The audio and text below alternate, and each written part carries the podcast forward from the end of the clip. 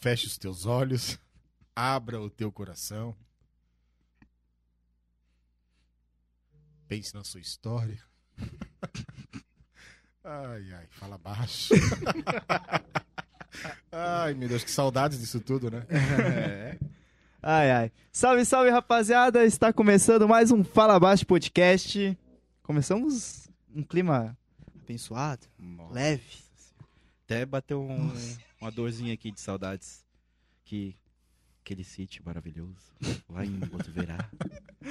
Um clima Rapaziada, nosso convidado muito especial. Um cara bem extrovertido. Bem velho. Já falei que eu te amo hoje? Falei? Ainda não. Quando eu amar, eu falo. André Vilela, senhoras e senhores. Salve, salve! Ó. Ó, salve, salve! Família Podcast, que bonito, né? Boa Legal. tarde, rapaziada. Muito obrigado pelo convite. Sempre uma alegria. Ainda mais vinda de vocês dois, né? Dois jovens que passaram pelos retiros onde eu tive a graça de pregar, né? E hoje estamos aqui. Que bacana. Muito obrigado.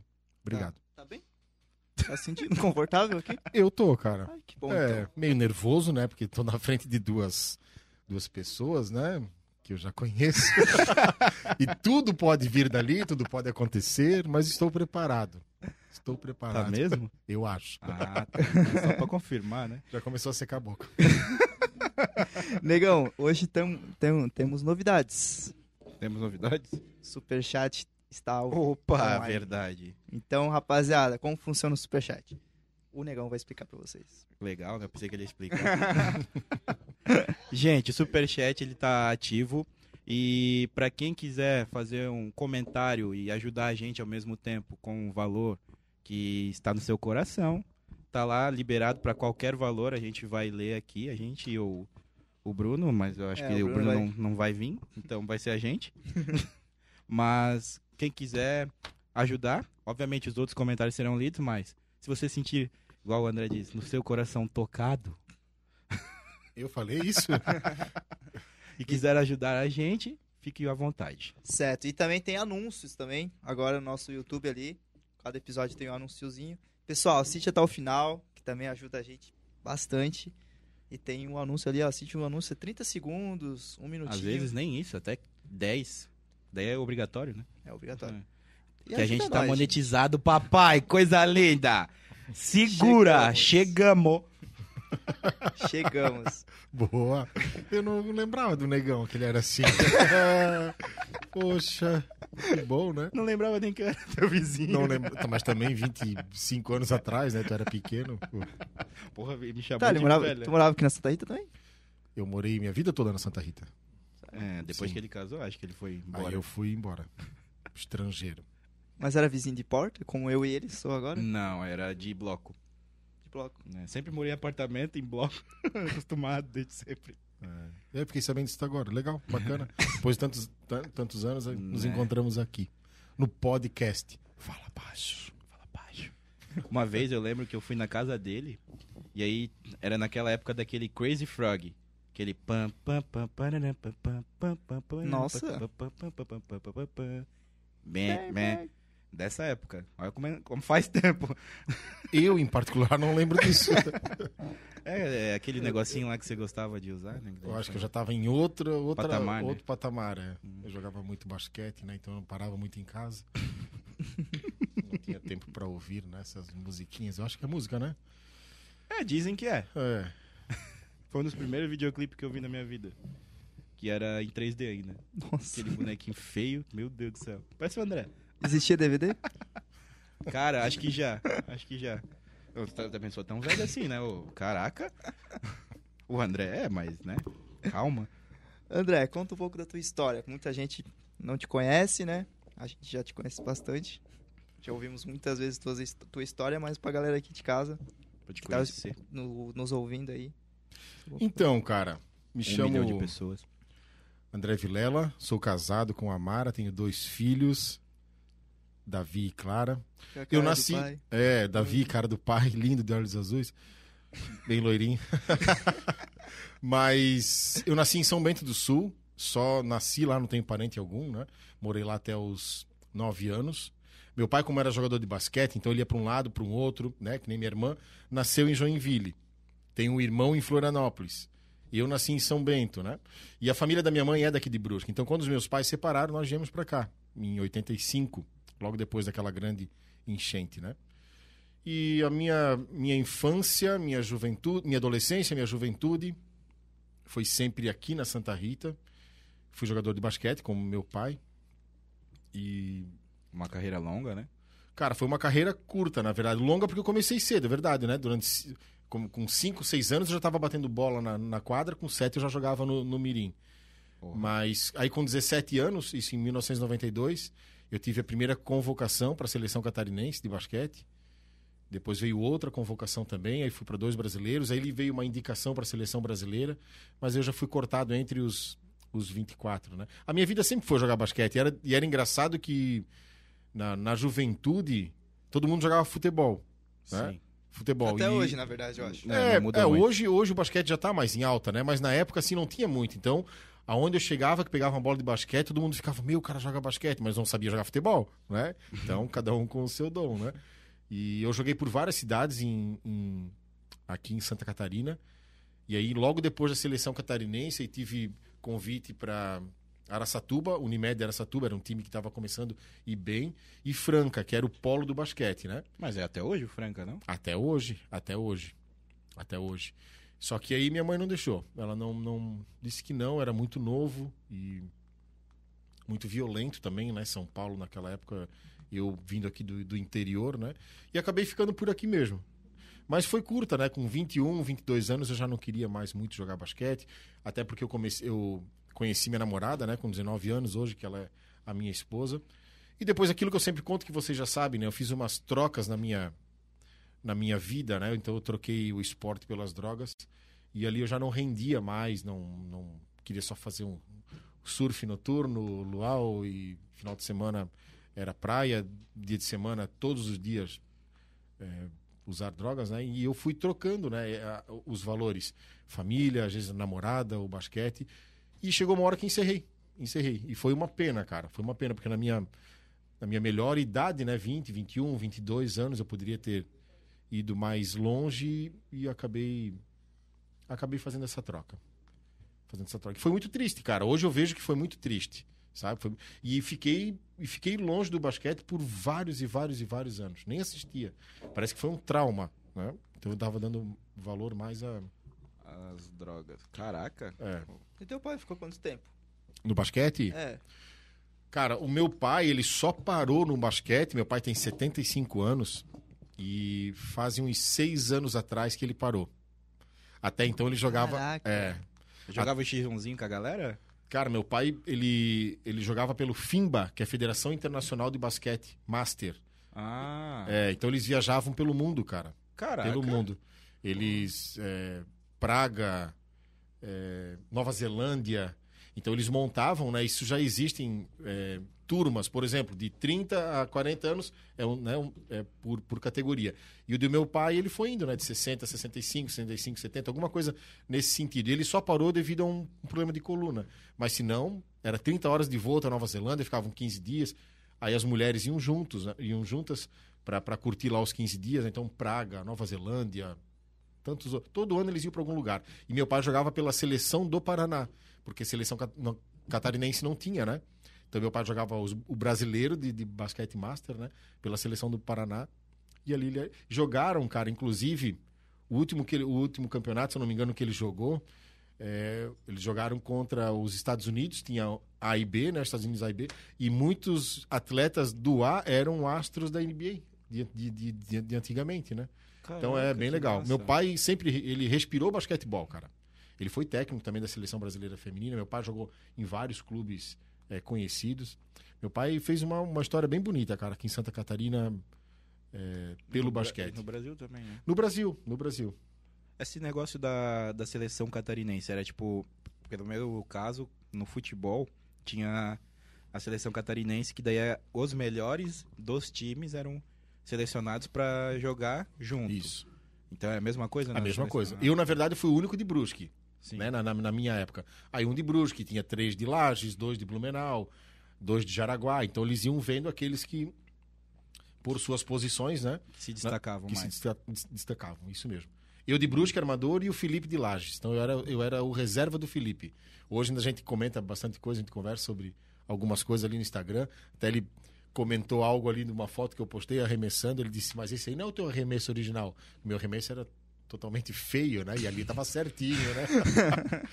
Mas, cara, basquete era a minha vida. Hoje, né? Hoje eu bato uma bola com o meu filho, tenho uma, uma, uma tabela em casa, mas, assim, Só pra... nas minhas, nas minhas limitações, né? Dor no ombro, dor na perna. Então, basquete mesmo. Agora eu assisto NBA, né? Que eu canso só em vendo os caras jogar. É. Nossa. Então foi isso, cara. Foi uma, uma trajetória curta no basquete, foi uma pena. Porque eu era o primeiro a entrar em quadra e o último a sair. Treinava todos os dias. Beira Rio, todo mundo me conhecia porque eu ia batendo bola de casa, que eu morava aqui na Santa Rita, até no Bandeirante. Eu ia batendo bola, fazendo dribles, mas porque eu gostava, sabe? A minha vida foi isso. E não, nem sabia que tinha gente olhando ou não, né? Então eu, a minha vida foi basquete, cara. Eu sempre gostei. Pena que eu fiz, as, fiz né, más escolhas, porque também a própria maconha em si, ela tira a resistência, ela dá preguiça, ela engorda. Então é uma, né, é uma foi uma troca muito muito muito triste, uma troca muito triste. Hoje eu vejo isso. E por isso que hoje eu trabalho tanto com isso, com os jovens, né? São 20 anos que eu trabalho na igreja pregando, falando sobre isso. Quero poupá-los daquilo que eu fiz de errado, Mas como as más foi? escolhas. Mas como foi essa decaída, assim? Cara, foi numa, uma- numa, numa turma de, de, de novos amigos, fora do basquete. Dentro do basquete também já tinha. Já tinha isso. Inclusive na seleção catarinense teve isso também. Só que eu fiquei com medo de dizer que eu também usava, porque eu pensei que era uma cilada deles para me expulsar, assim, algo nesse sentido, né? Aham. Mas dentro do esporte sempre teve, infelizmente sempre teve, né? Mas, não justificando, né? Mas num- numa turma de, de novos amigos, fora do Nossa, basquete. fora do basquete. Fora do basquete. Fora do basquete. E conheci alguns amigos e, e lembro-me até hoje, a primeira vez, aonde, horário, lembro de tudo. E gostei. Infelizmente é um, é um, é um falso bem-estar, né? E, e eu usei muitos anos como pretexto da separação dos meus pais. Então eu tinha muita raiva disso, né? É, meu pai foi embora, meu herói foi embora, eu culpava muito. E claro, isso era coisa minha, eu usava disso como pretexto, né? Você tava com quantos anos nessa época? Que eles se separaram aí... Eu tinha nove anos. Tinha nove anos Nove. já. E eu comecei com 15, 16 a fumar maconha. Então foi, foi uma coisa bem, bem triste. Aí tu Por- culpava por causa disso. É, eu culpava, eu, eu sou dono da minha vida, então eu vou fazer o que eu quiser. Meu pai não tá aqui mesmo, minha mãe também não me manda, né? E a minha mãe sempre muito querida, querendo é, sempre me proteger e não. E no fim, passaram-se anos e eu contei para ela. Contei para ela e foi um choque, porque meu pai é militar e professor de educação física e minha mãe é professora de educação física. Né? Uma contradição, né? Saúde, professor. Então foi, foi um choque para ela quando eu contei no dia do meu aniversário. Eu não bebia e naquele dia eu bebi. E eu fiquei doidaço com a bebida e falei para minha mãe: Disse, mãe, eu fumo maconha. E trouxe um torrão de maconha para ela ver. E foi uma decepção. Como é que foi essa? uma- Imagina a cara Foi da Dona. Isolde. É. Meu Deus do céu. É. E depois, pois, mas eu sempre fui muito, claro, eu não conto isso em retiros, né? Agora eu vou contar aqui, mas eu sempre fui um cara muito discreto, sempre trabalhei, estudei, não, não nunca me envolvi com nada. Só que eu não gosto de falar isso para os jovens porque pode ser até um, um, um gatilho para eles, né? Ah, então também vou tentar, né? Mas eu não conto isso, mas também nunca tive envolvimento com nada, sabe? Nunca precisei vender televisão ou Ah, sei sim. lá o que para comprar, entende? Era o meu hobby. Eu fiz uma troca, o esporte por aquilo, e aquilo me preencheu falsamente, e durante muitos anos eu, eu fiz isso. Tu, tu levava o esporte como um trabalho ou como um hobby na época, assim? tipo, hobby, hobby, hobby. Tanto que eu fui trabalhar depois, meu primeiro emprego foi com 20 anos, porque eu só jogava basquete. Daí tu trabalhava com o que nessa época? Eu comecei, eu fiz estágio no BESC em 94 e 95, são os dois anos. Ali eu já comecei a parar um pouco, né? Até eu servi o tiro de guerra em 94. Eu fiz dois aanos de estágio no BESC. Do BESC eu fui para o escritório contábil Heining, fiquei sete anos lá. É, Contador, ele. Hum. É. E do, do Heining eu fui mais sete anos e meio depois para um outro escritório, Zanon. E assim foi. Aí abri minha loja de artigos religiosos, né? Cinco, fiquei cinco anos com ela. E agora há três anos eu sou representante comercial. A loja eu fechei. E lá onde era a minha loja, hoje é o meu, meu escritório. Mas sempre nessa área de, de, de contabilidade. Um dia trabalhei num cliente que era nosso também, com a contabilidade. Sempre nessa. Ah, então tu Nessa tens linha. formação nisso. Não, não tenho terceiro grau de contabilidade, não. Só técnico contábil. Minha esposa é contadora. Ah, que, que da hora, não sabia dessa. É.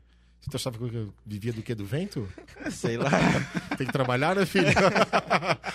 Pô, É, tem mas é duas que... crianças em casa. É, é, então... São quando- quatro bocas pra comer, né? É, na verdade, eu não conto muito essa parte nos retiros, né? Porque a gente, a gente se vê mais em retiro do que fora, né? É Então, verdade. então, são coisas assim que vejo que não vai agregar para eles, né? Para os jovens ou para os casais. Então eu conto mais na parte aquilo que, que foram as minhas trocas, né? As trocas erradas que eu fiz, que cara, eu, eu pago até hoje isso, sabe? São 20 anos, nunca tive recaída, nada. Por isso que eu gosto muito de trabalhar em retiro, para poupar eles daquilo que eu fiz de errado, porque é muito mais fácil hoje trabalhar na prevenção no que no resgate, não é assim? Hoje a medicina não fala, cuida do- da saúde, né? As mulheres não fazem preventivo. Eu tive que fazer exame de próstata, né? Mas foi de sangue. É, Já Então, deixa assim, bem ó, claro, né? é Isso deixa bem claro. Mas também se tivesse que fazer, faria, né? Então eu sempre digo que a igreja é a mesma coisa, trabalhar com prevenção. Eu vou lá dizer, olha, isso leva à morte. Não façam isso. Além de financiar o tráfico, né? Eu tenho que comprar, eu financio o tráfico, financio a violência, eu estou matando aquilo que é de mais belo que Deus me deu. Então é isso que eu falo para eles, para que eles tenham essa consciência e que não vai levar a nada. Vai chegar um dia que vai dizer: Meu Deus, perdi tempo com isso, estraguei a minha saúde. Eu sei que eu tenho algumas sequelas devido dos 13 anos de uso diário. Tenho sim sequelas de, de, de muitas coisas, sabe? Até o corpo regenerar isso tudo, né? Mas pela graça de Deus, naquele dia 29 de julho de 2002, eu senti algo e eu entendi que aquilo era errado, joguei tudo fora e nunca mais usei. Nunca. Sinto gosto e cheiro até hoje. Principalmente depois que eu prego o retiro para os jovens, que eu falo sobre isso. Isso é algo que vem, né? Tá marcado no psicológico, quem sabe no espiritual. As Mas primeiras semanas ali, como é que foi? Essas primeiras semaninhas ali. Pós. Pá. Recaída, essas coisas assim. Então, recaída eu não tive, né? Nunca tive. Eu sempre digo assim, ó. é, não sei se eu vou, vou, vou conseguir me expressar nesse sentido. Eu tenho. Eu fiz uma troca, não fiz? Do basquete, eu fiz a troca Certo. pelas drogas. Sim. O basquete me preenchia, depois eu vi que as drogas me preencheram. E nesse dia 29 de julho de 2002, que eu senti a presença de Deus, eu senti, é, tanto que eu deitei né, diante de, um- de uma oração, rezaram por mim e tal, tanto que eu deitei no chão e fiquei uma hora chorando, de tanta coisa que eu sentia, de tanta, tanta lembrança que vinha é, sobre a separação dos meus pais, o porquê que eu estava fazendo isso, que eu era vítima do meu próprio vitimismo, eu estava me fazendo de vítima para usar. E eu lembro que eu levantei diferente. Não é um passe de mágica, mas alguma coisa aconteceu. E respondendo a tua pergunta, naquelas semanas, na primeira, na segunda, na terceira, eu só ia para a igreja. Eu estava tão impactado com aquilo que aconteceu que eu tinha que. Então, o que, que eu fiz? Fiz mais uma vez, eu fiz uma troca, entende? E ali eu, eu vi que Deus naquela hora me preencheu. Me preencheu. Não mudou a minha essência. Continuo brincalhão, debochado, é, normal, né? Não fico me vestindo com camisetas de, de- porque não é o meu estilo, né? Assim, aquelas camisetas de, retiro de, de Jesus não é o meu estilo. Porém, eu sou um cara hoje que eu posso dizer que vivo para Deus, né? Dentro do meu trabalho, eu vivo para Deus. E assim, ó, é, passarinho, aquela semana foi tranquilo, fui buscando, aí busquei padre, tinha amigo que ajudava, é, me auxiliava, me orientava, e aquilo foi indo, foi Foi crescendo alimentando daquele. fui me alimentando daquilo ali, cara. A Bíblia, comecei a ler a Bíblia, eu disse, meu Deus, como é que eu ia ler a Bíblia, né? Mas deixa eu contar um fato, um fato interessante. Não- Não quero tomar muito tempo de vocês. né? Olha só. É, eu ganhei um CD certa vez. Não sei se vocês já lembram, se eu já contei isso num retiro para vocês. Já contei em retiro, não sei se vocês lembram. Eu ganhei um CD do padre Marcelo Rossi. E eu tinha no carro o kit primeiros socorros, que era um baseado pronto já, o colírio e o isqueiro. Tava, eu tinha um Corsa, um Corsinha na época, e tava sempre no, no banco ali. E eu saí da casa da Mara, né? Hoje minha esposa, na época minha namorada. E aquele CD do Padre Marcelo Rossi estava no porta-luva. E quando eu estava indo para casa, para minha casa ali na Beira Rio, já fumando aquele baseadinho, né? Se eu vou escutar o tal do CD do Padre Marcelo Rossi, não sei, né? Por quê? Mas me deu a doida, porque eu tava doido. Bateu a É, bateu, a bad. Aí abri o porta-luva, coloquei o CD e quando eu vi, eu tava, erguei as mãos e dai glória a Deus, com o braço pra fora do carro e fumando baseadinho. E naquela hora eu tomei uma decisão. Eu disse, não, cara, isso tá errado. Não pode. Vou Peguei, jogar jo- o CD fora. joguei o CD fora. Não, jogou mesmo? Claro! Aí eu, eu sempre brinco, eu, eu tomei uma decisão na minha vida aquele dia. Pô, jogou a droga fora? Não, joguei o CD. É fora, vou desperdiçar. desperdiçar. Cara, eu, eu- eu- claro, hoje eu, eu dou risada dessa desgraça, né? Mas eu penso que ali já, já foi uma, uma, uma sementinha plantada, né? Mas é cômico, cara, é verdade. Erguei as mãos quando eu vi. na- Cara, eu me lembro, tem muita coisa que eu, que eu, que eu, a minha memória apagou, né? Principalmente antes da separação dos meus pais, algumas situações na juventude, mas tem coisas que me marcaram porque elas são engraçadas, né? E naquela hora com a mãozinha para fora, dirigindo com o joelho, com o baseadinho, erguei as mãos e dai glória a Deus. Eu disse, não, não. Tem algo de errado. Algo de errado não está certo, né? Essa foi uma das peripécias. Do Padre Voou. Marcelo. Tá com os dois na mão aqui, ó. É, aqui, né? Tive que fazer uma escolha, né? E como tu falou, cara, é, eu fui me alimentando disso, procurando isso, sabe? Procurando isso.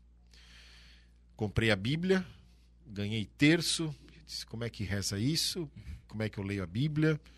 Então eu, eu comecei a, a procurar grupos de oração. Então a minha esposa, logo é, tempos depois, ela começou a fazer faculdade. Então eu aproveitava de segunda a sexta, eu visitava um grupo de oração. Todo tava- dia? Todo dia. Eu estava me descobrindo, né? Como ela fazia faculdade, eu tinha esse tempo. Então eu estava me descobrindo. Eu estava me descobrindo, eu estava entendendo por que, que eu fiz as más escolhas, eu estava sendo curado, estava sendo resgatado por Deus, pelo amor de Deus, para que eu pudesse perdoar o meu pai, né? voltar para minha mãe, enfim. E eu não dei chance mais depois, né? Não dei chance. E uma e uma das coisas, passarinho, agora eu me lembrei que tu perguntou sobre isso. Certa vez eu estava sozinho em casa, já morava ali na, na frente da capela da Santa Rita, e estar sozinho e cabeça vazia é um perigo, né? Na, na, naquela época ali de transição, de abstinência e tudo mais, né? E eu olhei para a lua e dizia, cara. Eu já estava na igreja, uns cinco anos, eu acho. E aquilo bateu forte, sabe? Se hoje eu vou sair, vou procurar drogas de novo.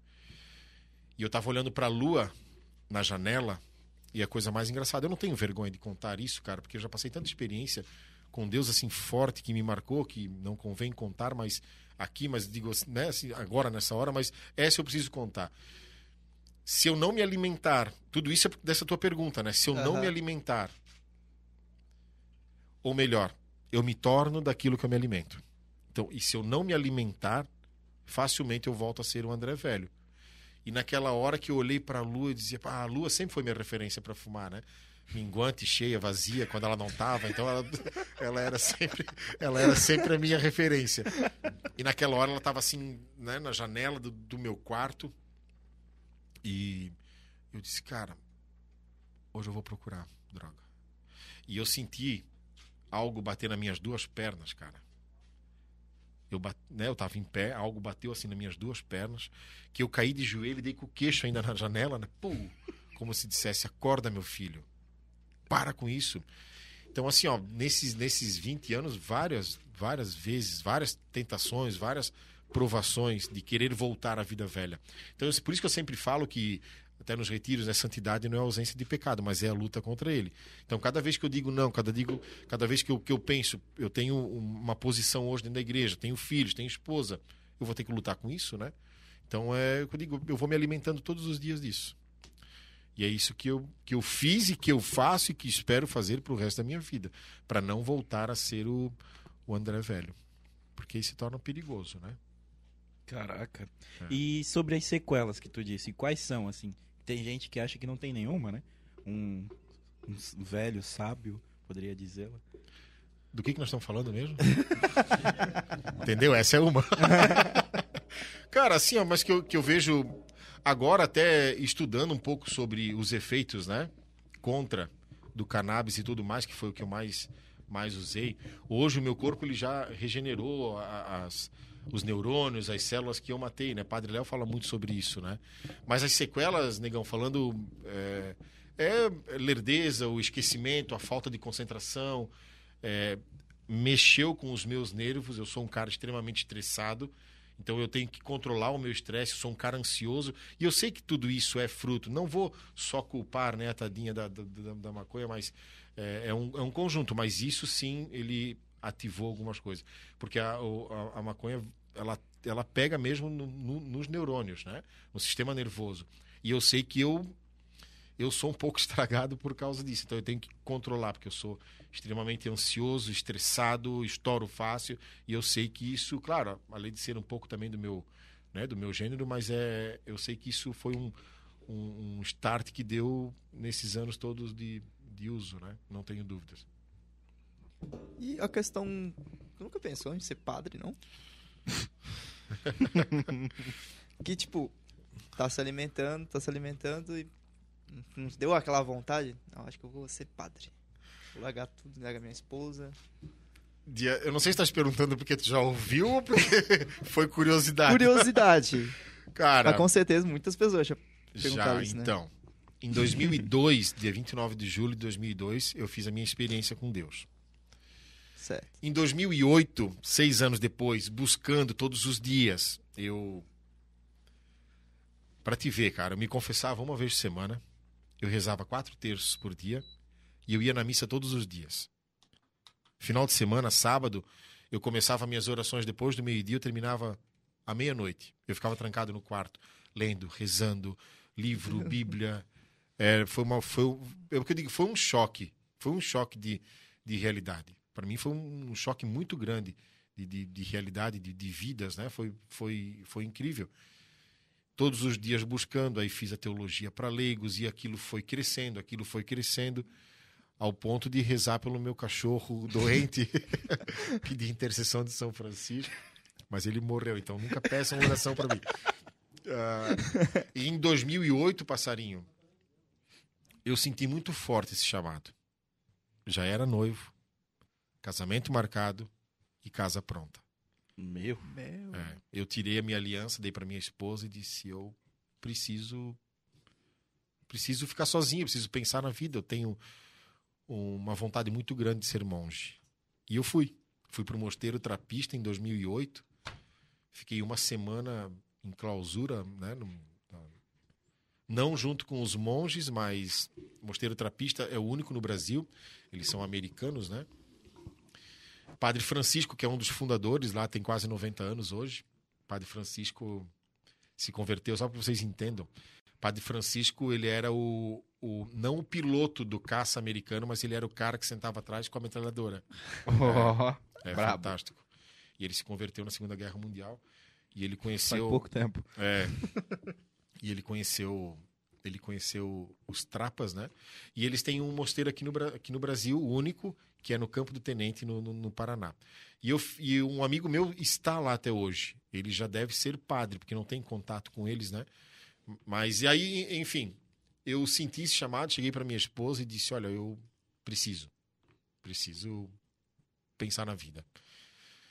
Eu fui, Aí eu fiquei uma semana lá naquele mosteiro, me confessando todos os dias, eles me orientando, silêncio absoluto, que chegou na metade do, da semana, peguei meu carro, fui pro centro da cidade que eu não aguentava mais, de tanto silêncio, de tanto Deus gritar dentro de mim e eu não, não entender aquilo tudo, né? Resumindo, último dia, Padre Plácido, Padre Francisco me chamaram e disseram, olha, tu podes vir, podes vir, né? Podes voltar e agora fazer a experiência de três meses. Nós já entendemos que tu tens uma caminhada, então venha. Era tudo que eu não queria ouvir, né? Eu queria que ele dissesse, não, tu não estás apto, volta, tua vocação é, é matrimônio. E quando eles disseram isso, eu pude entender. Até o padre Plácido, muito engraçado, ele disse: traz a tua noiva. Traz a tua noiva, manda ela para o mosteiro feminino. Nós estamos abrindo um esse ano, em 2008, um mosteiro feminino. Tu vem para o masculino, ela vai para o feminino. Eu disse, padre, eu vim aqui para o senhor me ajudar, não vou me atrapalhar. Mas ali eu pude entender que a minha vocação era o matrimônio, né? Voltei e discernido, né? Hoje sou um pai completo. Eu sempre digo assim, eu preciso experimentar. Eu preciso experimentar. Se eu falo isso para os jovens, tem alguma vontade de, de, de ir para o seminário, para o mosteiro, seja onde for, vai. Vai, cara, não vai, não vai arrancar pedaço da tua história. Pelo contrário, isso vai contribuir com a tua formação, com o teu crescimento, com o teu conhecimento. Eu fui e voltei. Como eu poderia ter ido e, e ficado. E se eu tivesse, não tivesse experimentado, hoje eu poderia ser um pai frustrado, ou poderia ser um padre, monge frustrado. Então eu precisei experimentar. Hoje eu estou discernido que a minha vocação era o matrimônio, ser pai ter o Davi e a Clara para cuidar, por muita gente dá vontade né, de jogar no rio, mas que nem hoje à tarde. mas é, é, a minha vocação, sem dúvida. Hoje eu entendo. Mas por quê? Porque eu tive que experimentar, eu tive que me afastar de tudo e de todos para poder ouvir a Deus, para poder eu me conhecer também, né? E eu vi que ali, nessa tentativa, foi uma, quem sabe, uma fuga, uma fuga das minhas responsabilidades. Eu não sei se eu estava é, perturbado porque já tinha casa pronta, casamento marcado, não estava pronto ainda, né, ou maturidade, mas Deus sempre esclarece tudo, tudo. Quando há confusão é porque eu não estou deixando Ele me ajudar. Mas então, como eu fui procurar ajuda, Ele me ajudou. E foi no último dia. Foi no último dia. Ele deixou, tirou sangue até a última gota Pô, eu não de sangue. conseguir, cara. É silêncio total? Silêncio. Eu, porque eu, eu, não dormia na parte monástica, né? Eu dormia na, na, na cela do, da, da, da, hospedaria. Daí lá tinham padres, seminaristas, a cozinha comunitária. É, os, todas as orações começam 15 para as 3 da manhã, então eu fiz todas as orações com eles. Eu perdi uma só porque eu fui conversar com o padre. Começa 15 para as 3, depois volta às 6, depois volta às 8, ao meio-dia e termina às 7 e meia da noite. Com a hiperdulia, que é uma, um culto a Maria, né? E das sete e meia até 15 para as três da manhã tem o tempo livre. Né? Então ficava naquele. A minha cela, número 3, era em cima de uma capela na hospedaria. Então eu passava a minha parte dentro da capela, pegava a chave, ficava no corredor, ia lá para baixo, onde ninguém queria ir, né? Então, é, e a rotatividade de pessoas era grande. Eu fui o único que fiquei todos esses dias. Então, às vezes, o seminarista ia lá, passava um ou dois dias, lá na hospedaria também. Almoçávamos, almoçávamos todos juntos na, na ala monástica, que eram preparados pelos monges, mas café da manhã e janta era na, na hospedaria. Então, quem se sentia capaz de cozinhar, cozinhava para todo mundo, ou cada um fazia o seu, seu almoço, a refeição, né, sua janta. Mas é muito legal, cara, é, poder ir ao encontro e ter respostas, né? Por isso que eu digo, é preciso, seja quem for. Se for criança, se for jovem, já se for adulto, é preciso discernir. O que, que tu queres da tua vida? Nesse mundo agitado de hoje, tanto barulho, sendo barulho de ouvir, barulho de ver, barulho de falar, barulho de, de sentir. É preciso parar, silenciar. Ainda a gente brincou aqui no começo, né? Fecha teus olhos. É isso, cara. Eu preciso fechar os meus olhos. Eu preciso olhar para dentro de mim. Quando o ato de fechar os olhos é olhar para dentro de mim. E a partir do momento que eu fiz isso, que eu fui para o mosteiro, foi como se fosse um ato de fechar os olhos e entrar né, dentro da minha história. É, olhar para a minha história, quem tu és, o que, que tu queres, casamento, tem responsabilidade, tem filhos, tem casa, tem a finança. Estar aqui em clausura, tu é um cara que sai, é evangelizador, né? E vai ficar aqui trancado. Então, tudo isso eu fui pensando, olhando para dentro de mim e tive as respostas. Deus disse: hum, hum, o mosteiro não. assim, é, quando fala a palavra monge, para mim vem aquele aquela galera careca, né? E que usa um bagulho, não sei o nome. Laranja. Laranja. Aí é, são os monges budistas. É. E, e, tem nada a ver, né? Não, não, ali são monges católicos. Que, qual é a diferença? Eles não raspam o cabelo, a roupa é diferente, a vestimenta? Cara, a diferença é a, é a própria religião, né? A própria cultura, né? Não, ali os monges, o ato deles usarem essas roupas, os monges sendo budista, sendo qualquer outra outra religião, o ato de usar aquelas vestimentas é a morte do homem velho para o homem novo. Então, são novas vestes que Deus nos dá. Por exemplo, esse meu amigo, que era o Renato, que, que, que morava aqui em Brusque, que foi para lá, que ele deve estar uns 13 anos já no mosteiro, bem provável. É que, na verdade, nesse mosteiro, depois que tu dá teus votos perpétuos, tu não sai de lá nem morto. Tem cemitério deles lá. Então eles morrem para todo mundo, para a família, para o mundo. Eles podem sair duas vezes por ano, é, uma no Natal para ir para casa e a outra em caso de doença deles ou de um familiar. Então é, é uma clausura total.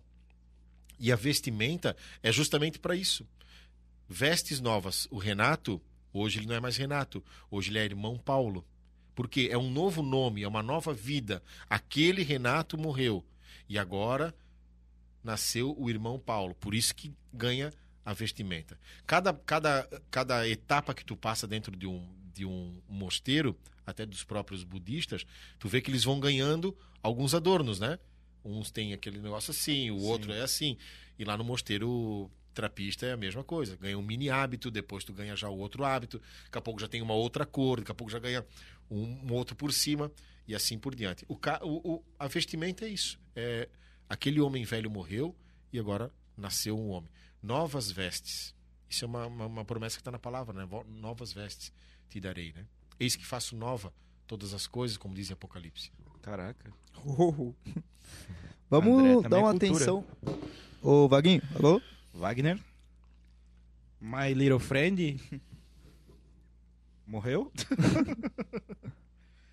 Cara, antes que ele dele aparecer, então deixa eu fazer mais uma pergunta. A parte. Vamos sair um pouco de mosteiro. Vamos lá. A parte do. do FAC. Como é que foi tu conhecer o FAC? É, trazer, é, vir pra Brusque, essa parada, tipo, foi tu que trouxe? Foi em conjunto, alguma coisa assim? Porque a história do FAC em si eu não conheço, né? Então. Eu fiz e tudo mais. Existe um, um movimento, hoje ele é considerado um movimento que se chama acampamento. E em 2008 foi o primeiro sênior que teve em Brusque, em Botuverá no caso, né? Sim. Mas que foi uma turma de Brusque que foi fazer fora. Eles eh, gostaram, acharam válido e trouxeram isso para Brusque. Muito forte em Palmital, em, em... Bom, tantos outros que eu não lembro mais, né? Maconha. É, fuma, tu vai ficar que nem eu. e aí em 2008 eles trouxeram o sênior. Só que dentro do acampamento tem sênior, juvenil, fac, casais e mirim. Mirim foi o último que veio pra Mirim cá, né? foi o último que veio pra cá. Então eles trouxeram o sênior, que aí eu fiz o segundo sênior em 2009, fevereiro de 2009. Esse sênior que eu fiz era para ter acontecido em 2008, quando eu estava lá no mosteiro. Mas devido às chuvas, deu enchente em, Sim. em em 2008, né? Tanto que quando eu voltei de lá do Paraná, eu nem sabia que Brusque estava quase embaixo d'água, né? Eu fui saber quando eu cheguei. Em 2009, 2008 foi o primeiro sênior, em 2009 eu fiz. E em 2009 eles também trouxeram o FAC. Eles viram que era uma necessidade não só dos adultos, mas também FAC significa formação de adolescentes cristãos. E eles viram que o FAC também era válido devido aos jovens, né? E eu trabalhei no primeiro FAC como animador. Era mais duro que um pau de picolé, né? Não, não sabia que hoje, né, o, o passarinho faz e muito bem essa animação também. Então eles trouxeram o FAC. Depois do FAC já veio o juvenil. Depois do juvenil já veio o de casais. E agora, por último, eles trouxeram o, o Mirim. Mais ou menos a história do FAC é isso. É, é, foi, foi criado numa necessidade de atender os jovens, né? de formar os jovens, os, na verdade, os adolescentes. Né? Então é formação de adolescentes cristãos. Mas eu não tive nada a ver com isso de trazer para cá. Depois de nove FACs, eu fui convidado a ser o pregador no décimo FAC, aonde eu comecei a trabalhar com esse meu ministério de, de pregação. Já vinha pregando os retiros de Crisma, né, um pouco antes do FAC, e o FAC foi uma, uma porta que se abriu, onde eu sou extremamente apaixonado por esses quatro dias né, que vocês passaram lá e passaram comigo, né? E eu fico muito feliz por isso. Até alguém já colocou aqui, ó. Boa noite, eu fui na recepção do Negão, na volta dele do FAC. Fiquei muito emocionada com o André entregando os filhos para nós. Obrigada por proporcionar esse momento. Roseli Freitas. Mamãe. A sua mãe, ó, Tiete número um.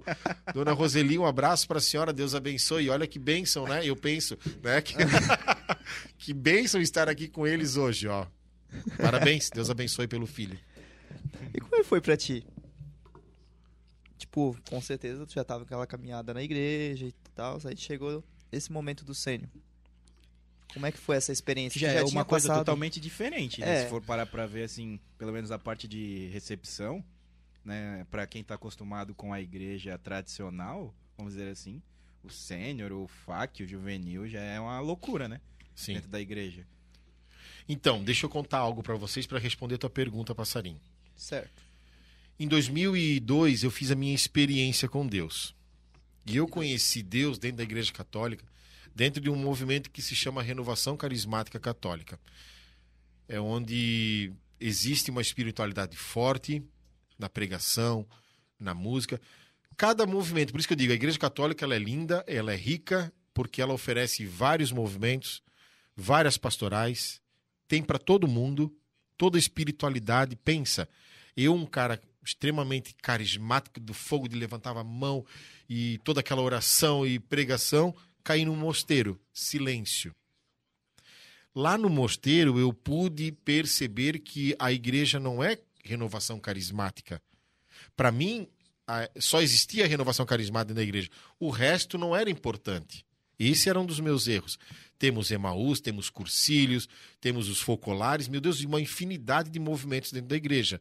Mas para mim era só a renovação carismática que prestava. Esse era um erro do André. Eu era extremamente um cara fanático por Deus, pela igreja e pela renovação carismática. Lá no mosteiro, quando eu fui, isso é, por isso que eu digo, essa é a importância de se formar, informar, estudar, pesquisar, procurar e experimentar.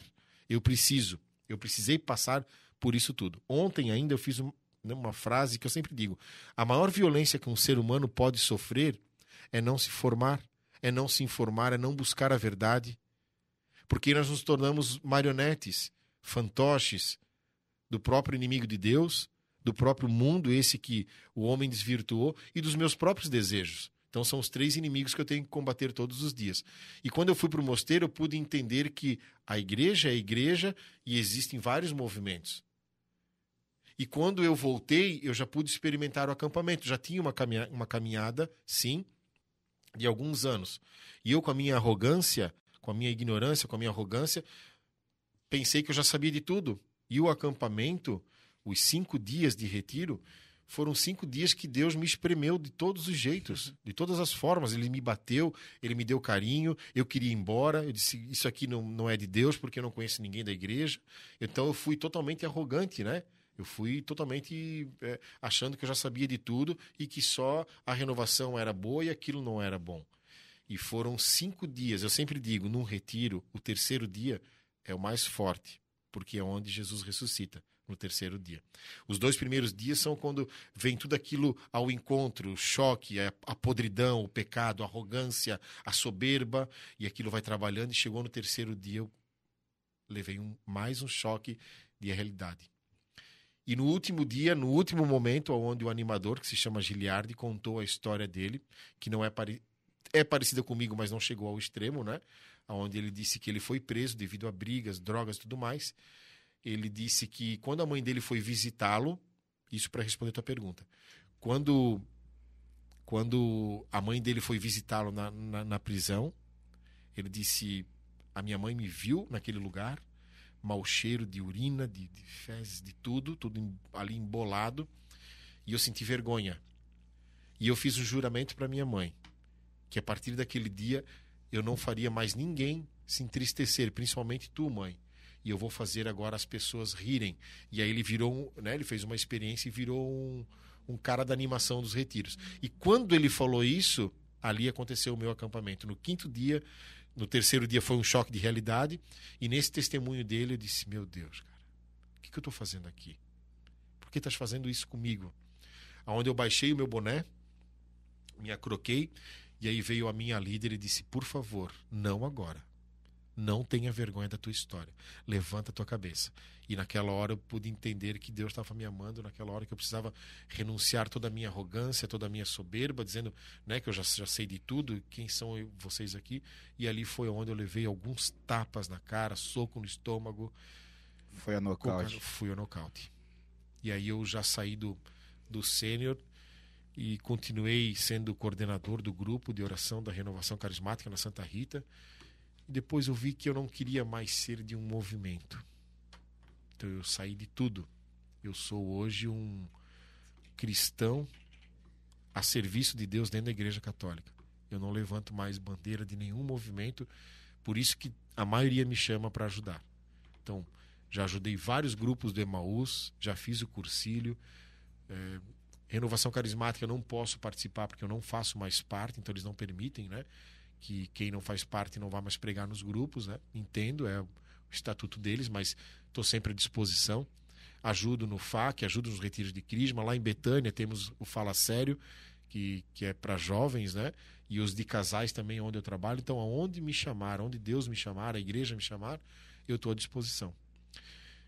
Foi isso que aconteceu nessa história toda de trazer o FAC e, e o FAC abriu já caminhos para os retiros de Crisma também, né, que antes não tinha. E foi uma benção para principalmente para Brusque, Guabiruba e Botuverá, onde os jovens passavam por essa experiência. Pô, é muito Deus. da hora esses negócios, cara. Pô, Tipo, a tá questão do maluco. FAC. O Emaús é um pouco mais. bem diferente, né? Total- uma coisa totalmente diferente. Eu nunca fiz, mas pelo que todo mundo conta, É, a galera comenta. é uma coisa mais tranquila, é, é um curso, eles chamam de curso, né? É. São três dias e meio, mas é muito forte. Eu tenho vários amigos que disseram, André, já fiz o acampamento, participei disso, mas Deus me falou Sim. tão forte.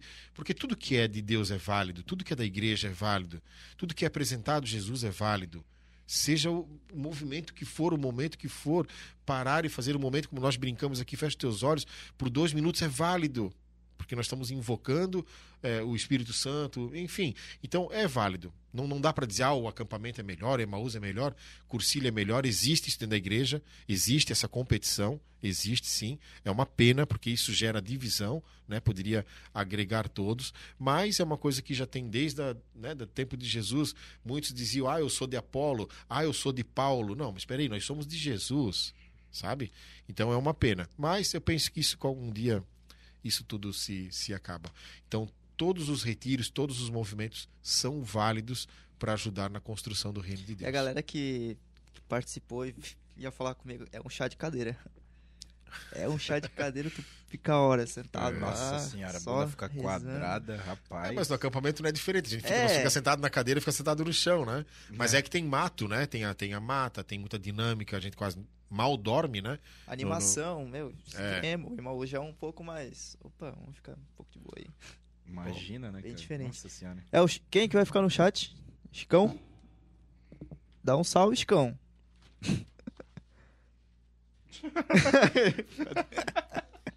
Salve, salve galera.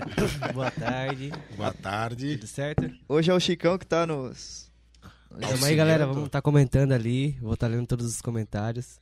André, prazer te conhecer. Da mesma forma, cara. Tudo Obrigado. de bom pra você e, e é isso aí. Vamos comentar, galera. Ele é meio tímido, Nossa, nossa. bastante gente aí postando e perguntando. Legal. É isso aí, rapaziada. Compartilha também, né? Pra, pra mais Pra pessoas. atingir mais pessoas, pra ver essa peça aqui, que é o André, né? Esse rapaz. Eu acho Muito que 5 e meia, quando a gente sempre começa domingo, 6 horas, né? 5 e meia, a mãe do negão já tá com a TV ligada, já. É a fã número um do, do Ah, se podcast. ela não for minha fã número um, quem que vai Se ela ser? não acreditar em ti, quem É. vai acreditar, né? Tá doido, né, cara? A minha mãe só não tá ligadinha porque ela tá- não tem celular, porque senão... Então vamos fazer uma campanha. Hashtag comprar uma, um celular para a mãe do passarinho.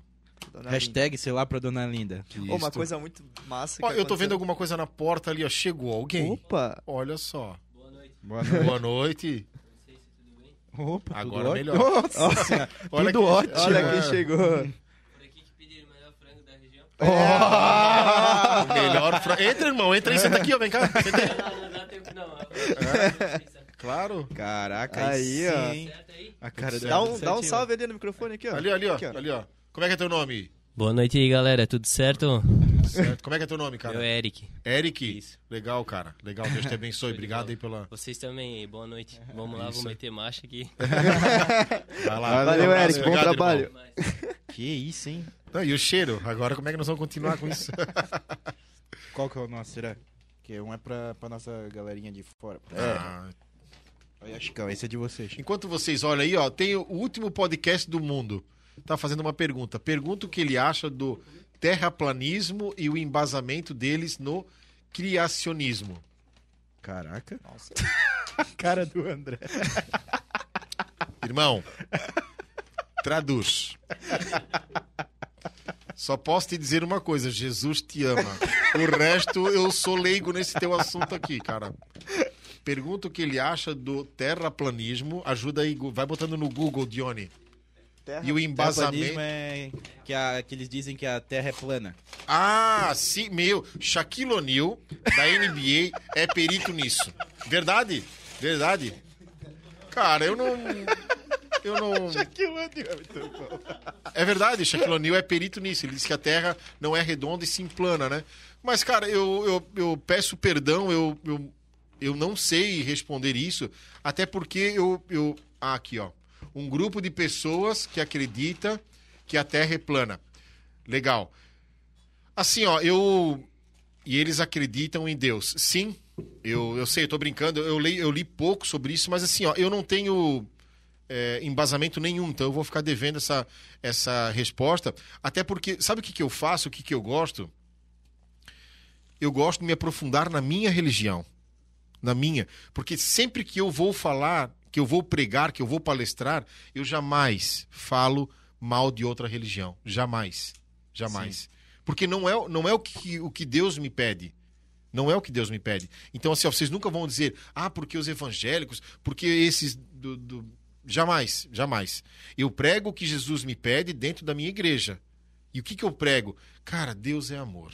É isso. Sabe? Deus Eu te não- ama. Deus te ama. E eu, Eu, também. amém, isso mesmo. Então, assim, ó, eu não fico muito preocupado em. Claro, já li várias coisas sobre algumas igrejas, sobre o espiritismo, um pouco da Umbanda, para eu entender algo, né?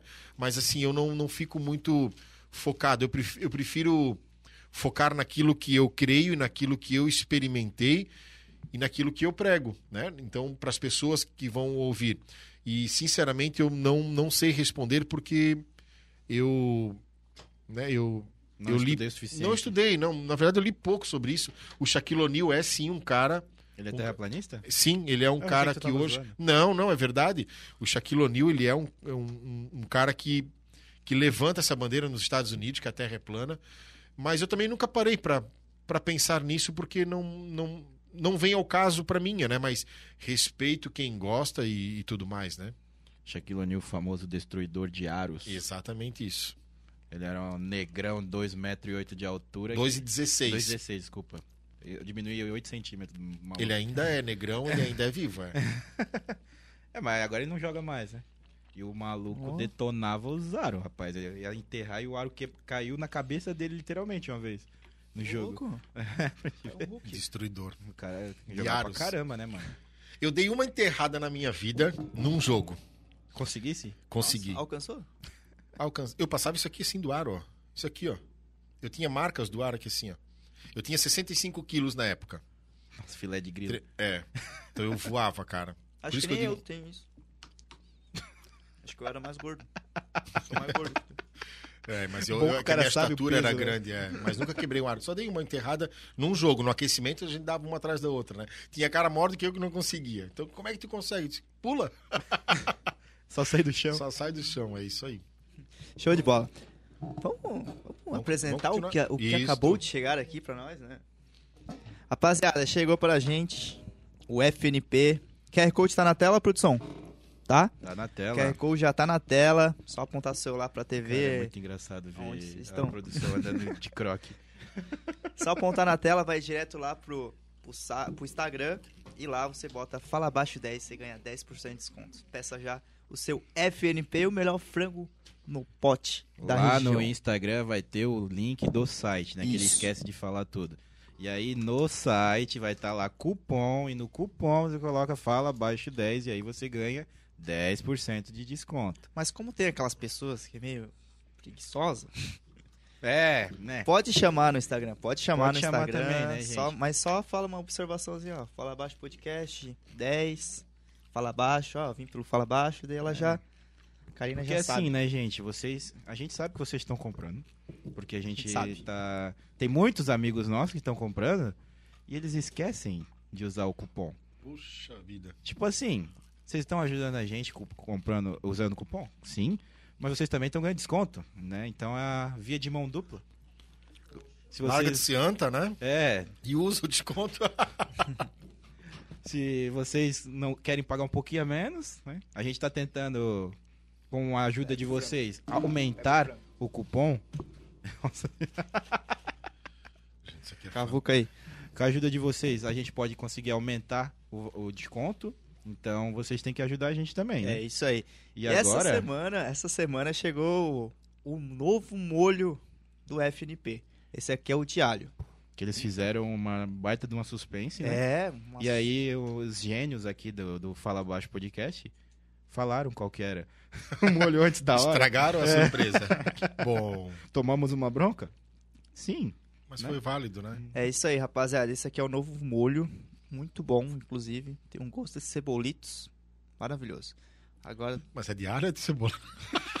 Mas tem o gosto. Gosto de cebolitos. É. Mas é de alho. Vamos ver. Desculpa, né? Mas é. Vai lá. Eu não sou Ave Maria, mas tô cheio de graça. Então vamos ver. Eles acham que é só eles que têm graça, né? Que ser de Deus não pode ser engraçado. Deus é humor, né? Deus é alegria, né?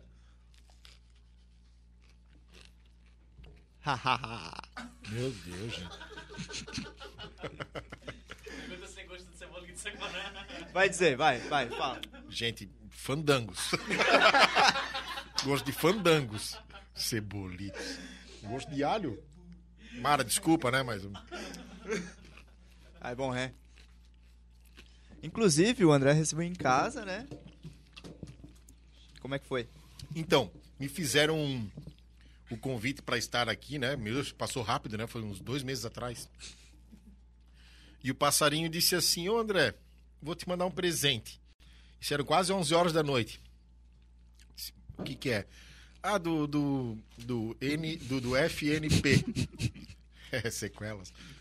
Eu disse: manda, manda agora que eu espero. Davi foi dormir. A hora que chegou esse pacote, meu irmão, 11 horas da noite, 11 15 por aí. E eu pedi pra tu fazer um vídeo. Eu doido pra comer, tem que fa- fazer um vídeo, cara, umas três vezes. Eu disse, ah, não, não, vou, vou lançar esse vídeo aqui e vou comer. Me chamaram de blogueirinho, mas não foi, foi só uma, né, um, um comercial. E, gente, é fantástico, perto da minha casa, nem sabia que tinha isso, né? Muita gente não sabe. Então, cara, Muita perto da minha casa e pensa na delícia, o franguinho, o polenta com alho. Gente do céu. É, é comercial, a gente pode comer assim? Parou Pode o comer. programa? É? Olha o comercial. Hum. E a galera Ana Maria tá Braga. casa? É isso aí. Rapaziada, vão comentando aí também. Peça já seu FNP. O Brunão não tá aqui pra falar, né? O Brunão é o que fala bem do FNP. Ele é o fã número um. Bruno? O Bruno. É, hoje ele não veio, faz parte da produção também. Hoje estamos reduzido. E é isso aí, rapaziada. Vão comentando aí. E a gente vai comendo. e André? Vamos lá, onde paramos? Foi o baque ali, né? E depois. Qual foi o. Tu já foi pro sênior daí, né? Eu fiz o sênior em 2009, Isso. segundo sênior. Ah, Tu já foi pra pregada aí? Não, o sênior eu nunca preguei. Nunca Não? preguei, não. Só o FAC. Do acampamento, só o FAC. E aí vieram vindo os outros, os outros retiros. A Ivete, que está aqui também. Temos um trabalho lá em Betânia. A Ivete é a coordenadora dos retiros de casais e também do Fala Sério. Então a minha vida é essa, cara. Assim, um pouquinho antes da pandemia, naquele ano que começou, eu tinha 17 retiros para pregar. E, inclusive, ia ser o primeiro em São Paulo também, que um padre descobriu esse trabalho. Ele veio para cá. Tive contato com ele. Conversamos, apresentamos esse projeto. Minha vida é essa hoje, dentro da igreja. Eu assumi esse ministério da pregação, né? Então hoje eu, eu leio, eu estudo, me preparo para isso, né? Eu, os retiros de primeira experiência. Já fui pregar retiro para gente que já é da, da caminhada e tomei um banho, né? Tomei um, um baile. Não me preparei o suficiente e Então eu, eu entendi que o meu ministério é primeira experiência. Apresentar dessa forma, né? Quarta-feira até eu fui na matriz falar com os pais e os filhos e eu e eu crio uma história bem bem simples para que as pessoas entendam sobre a criação do mundo, né? Falo sobre o Big Bang, falo sobre a teoria de, de Charles Darwin para chegar aonde eu quero com Deus, né? Para que a- os adolescentes entendem, né? Que eles possam entender dessa linguagem simples, né?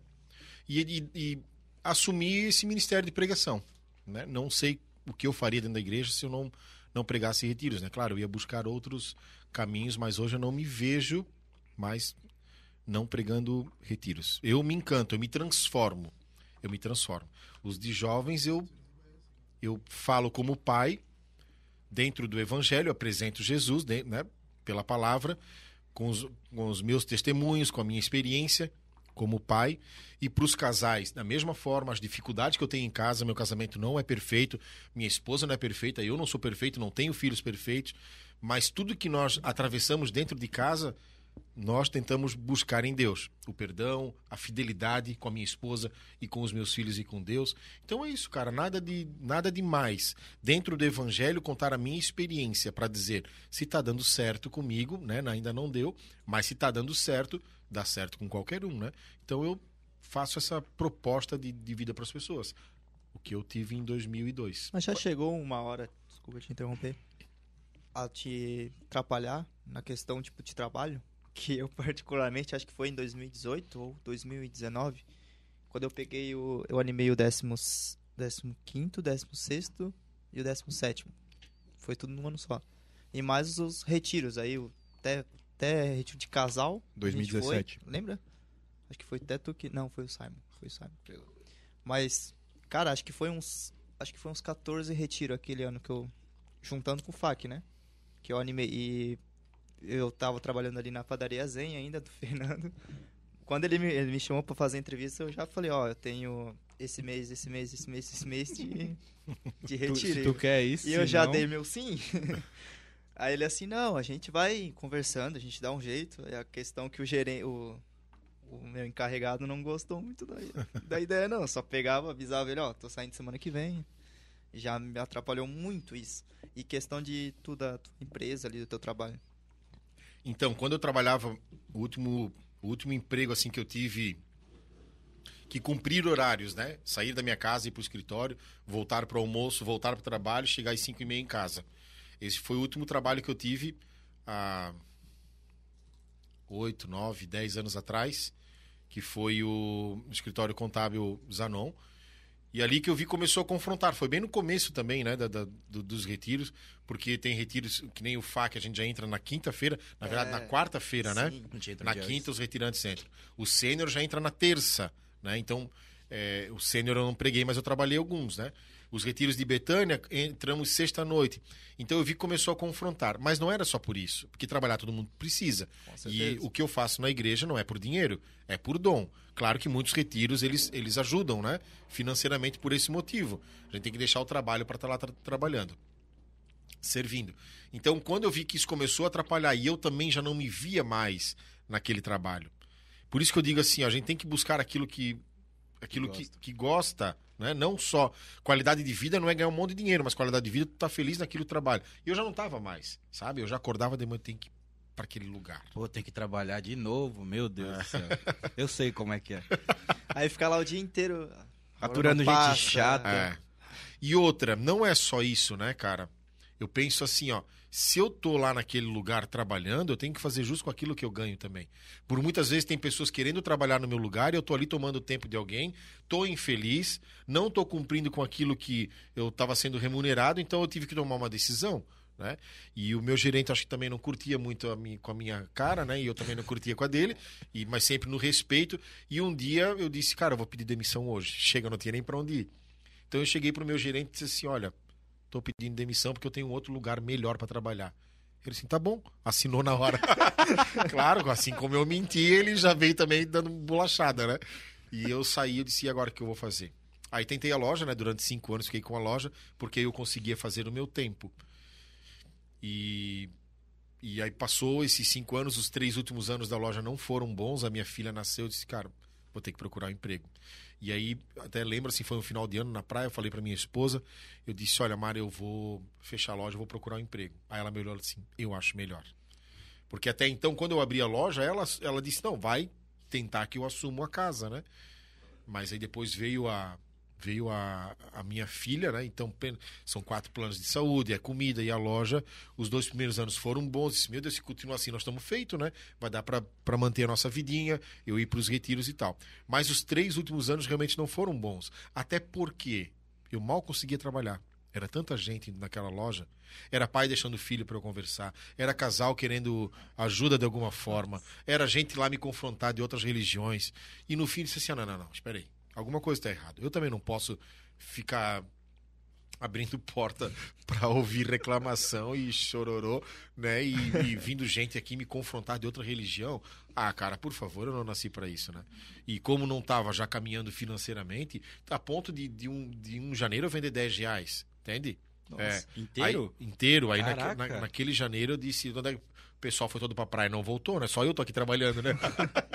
Aí naquele, naquele ano, naquele mês ali, eu disse: não, não, eu vou, eu vou parar com isso tudo, deu. E sozinho, cara, sábado eu tava ali, chegou meio-dia, não entrou ninguém na loja. Eu fechei a loja, parei, sentei, chorei. Eu disse, cara, chega. Eu falei para minha esposa que eu ia procurar um emprego, então eu vou. Primeira coisa que eu fiz, fui lá fora, tirei a placa. Já me deu um alívio. Tirei a placa, como se dissesse, acabou a loja, não tem mais loja. Na semana seguinte. É que eu quero. Não estou escolhendo palavras, mas eu quero elaborar. Teve uma pessoa que me ajudou a abrir a loja. Sim. Ela disse que eu ajudei ela de alguma forma, ela queria me ajudar de outra, né? Também queria ajudar de uma forma. E essa pessoa foi na loja e eu disse para ela: Olha, como tu me ajudou a abrir a loja, eu também quero te dar uma satisfação que eu estou fechando a loja. E aí ele disse: Tá, mas tu não pode voltar para um emprego e a tua missão então vai trabalhar comigo como representante. é onde eu estou até hoje, entende?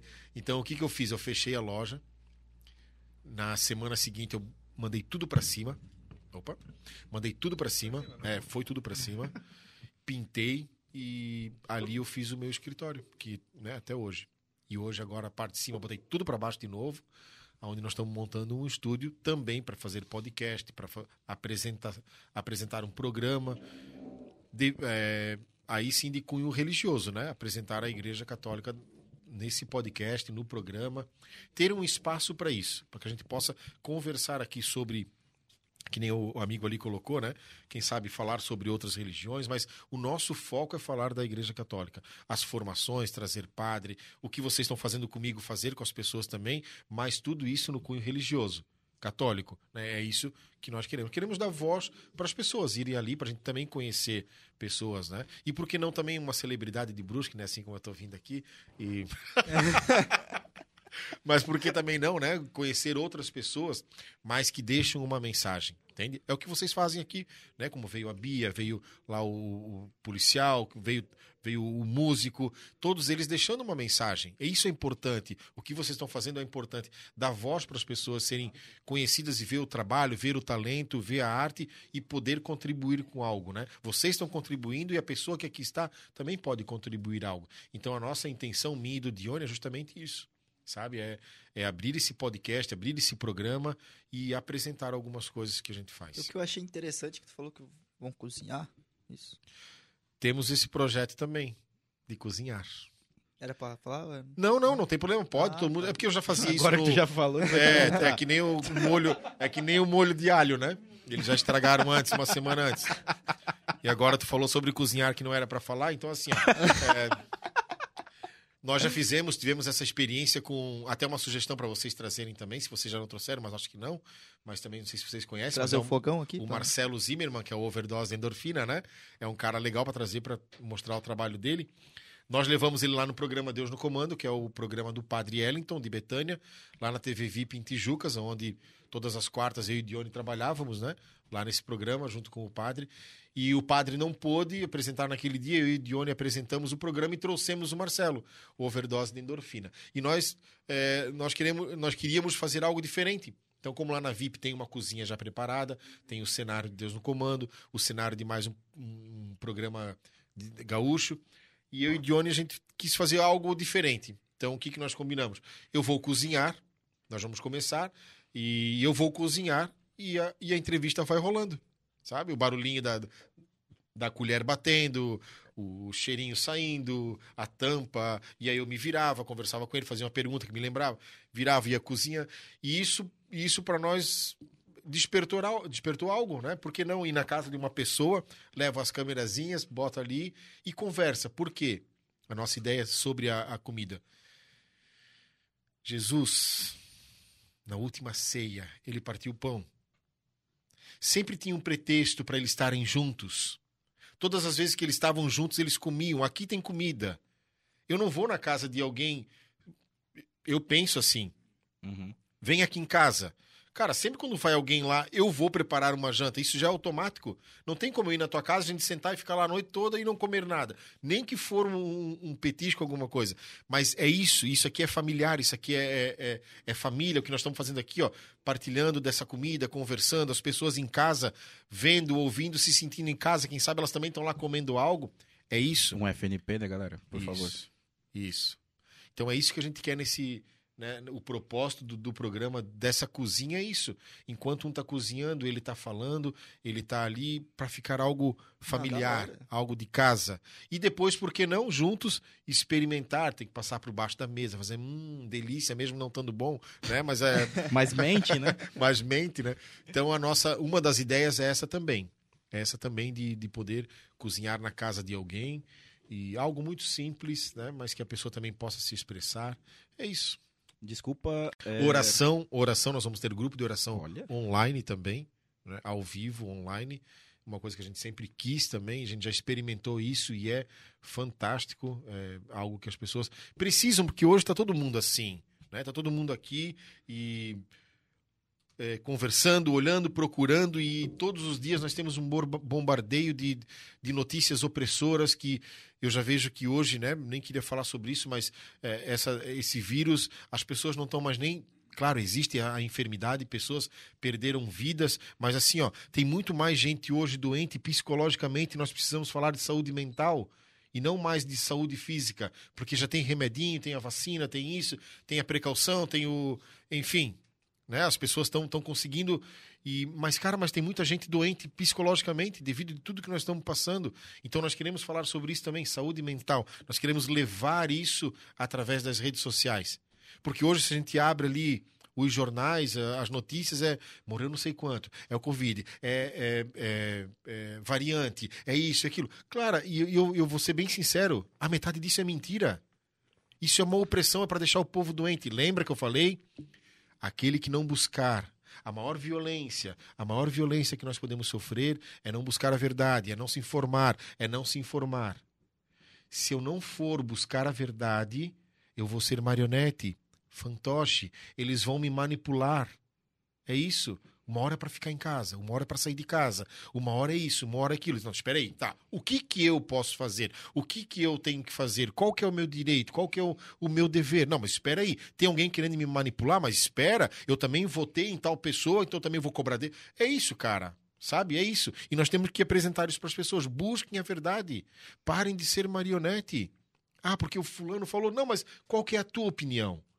Qual que é a tua verdade? Traz aí a tua verdade. Aquela mulher samaritana no poço, Jesus chega até ela e ele diz: Qual que é a tua verdade? Vai, apresenta aí a tua verdade para mim, deixa eu te conhecer. É isso que nós precisamos hoje, levar a verdade para as pessoas. E qual é a verdade? Agora, estás perguntando isso num cunho religioso? Para mim, a verdade é Jesus. E eu vou procurar tudo sobre Jesus que ele fala na palavra. E aí eu vou ter a minha verdade e vou apresentar essa verdade para as pessoas. Mas como é que tu sabe que é verdade? É o que eu vivo. Quem me conhece sabe. Tá puxando papo comigo, tu vai saber que eu, de alguma forma eu vou te falar uma verdade que eu extraio da Bíblia. Mas quem diz que ele é verdade? Tá, mas tu acredita na Bíblia? Não. Então para ti pode ser que ela não sirva. Tu acredita na Bíblia? Acredito. Então, aqui está a verdade. É isso, cara. E nós queremos levar essa verdade de várias formas para as pessoas. Elas estão ali conectadas. Eu tô, eu amo as redes sociais. Eu gosto do celular. Preciso de um equilíbrio, porque eu posso ficar doente também. Mas eu gosto. E ali tem muita coisa boa. Só que as pessoas estão se alimentando de coisas ruins. estão se alimentando e elas estão ficando gordas de coisas ruins.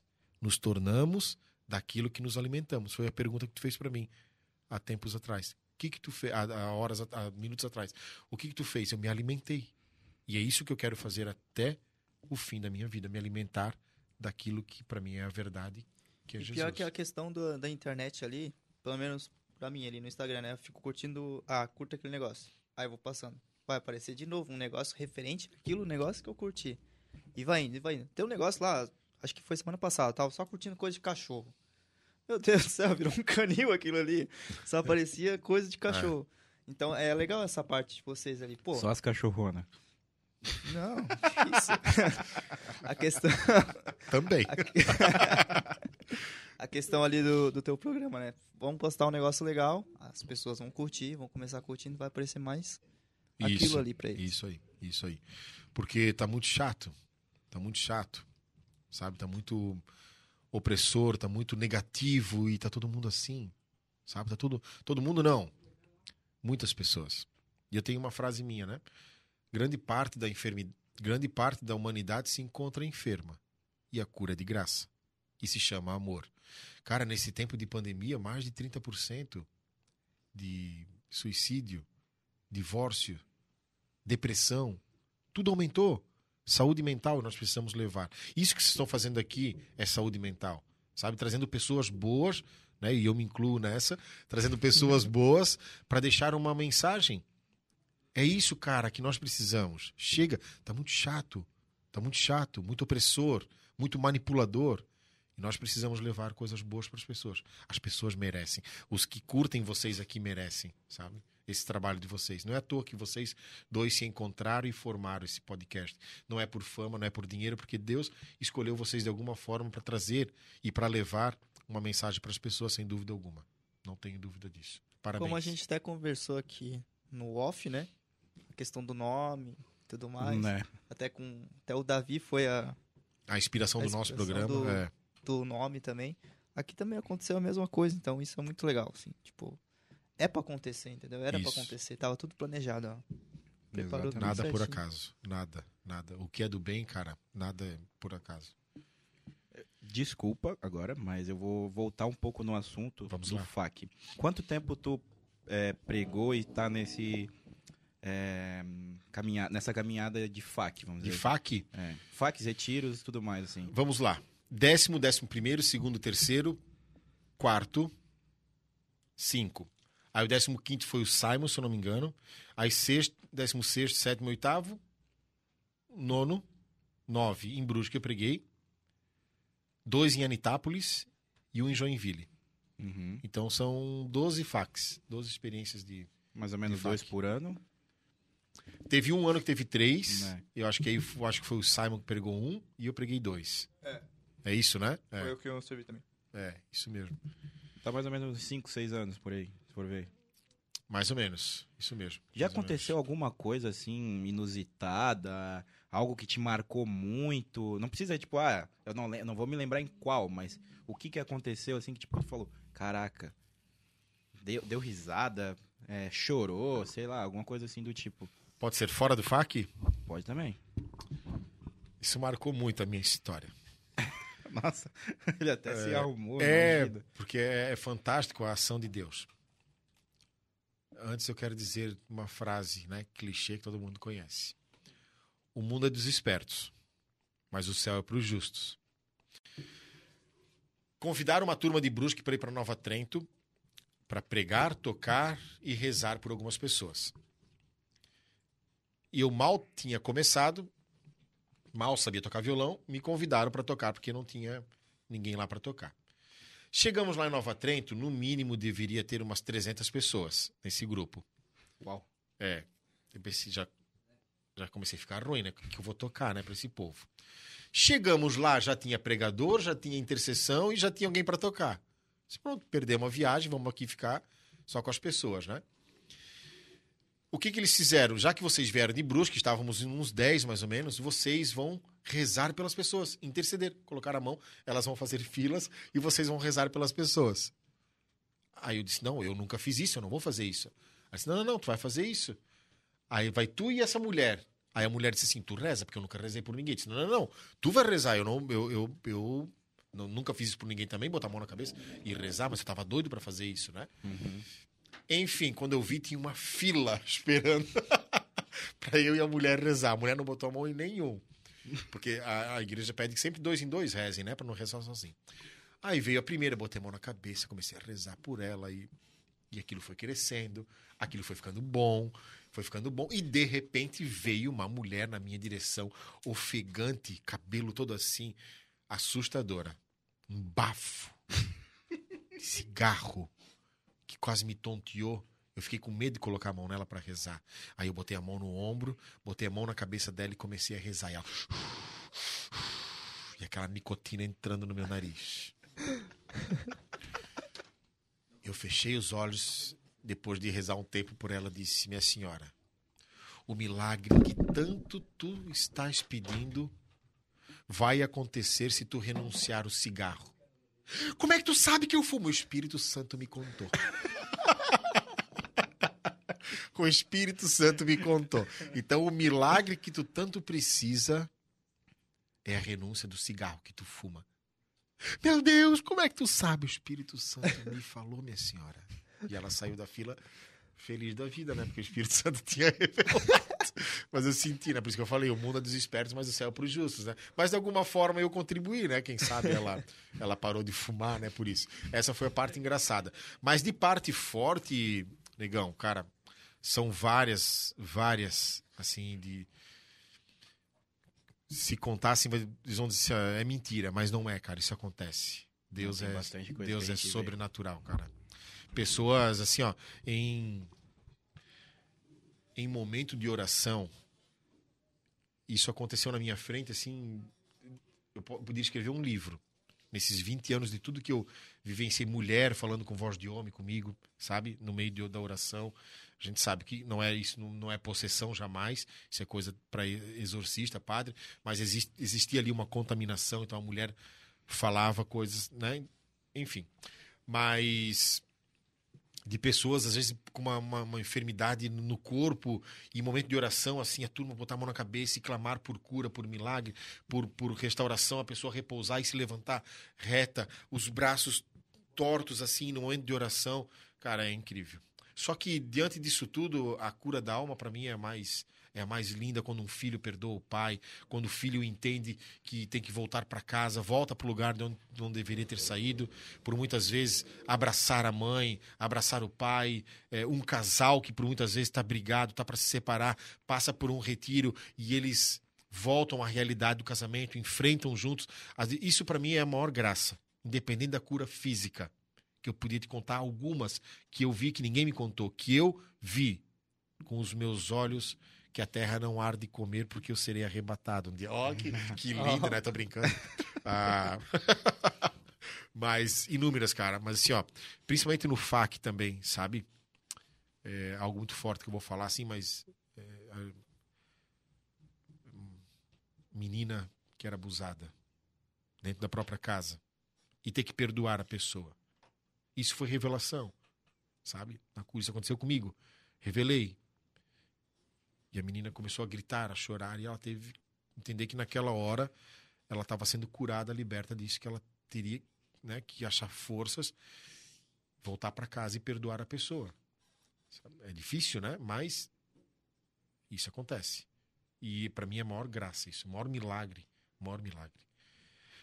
Eu sempre digo que mais me assusta em Jesus não é a capacidade que ele tem, mas é a capacidade que ele tem de ressuscitar dentro de mim aquilo que está morto eu estando vivo.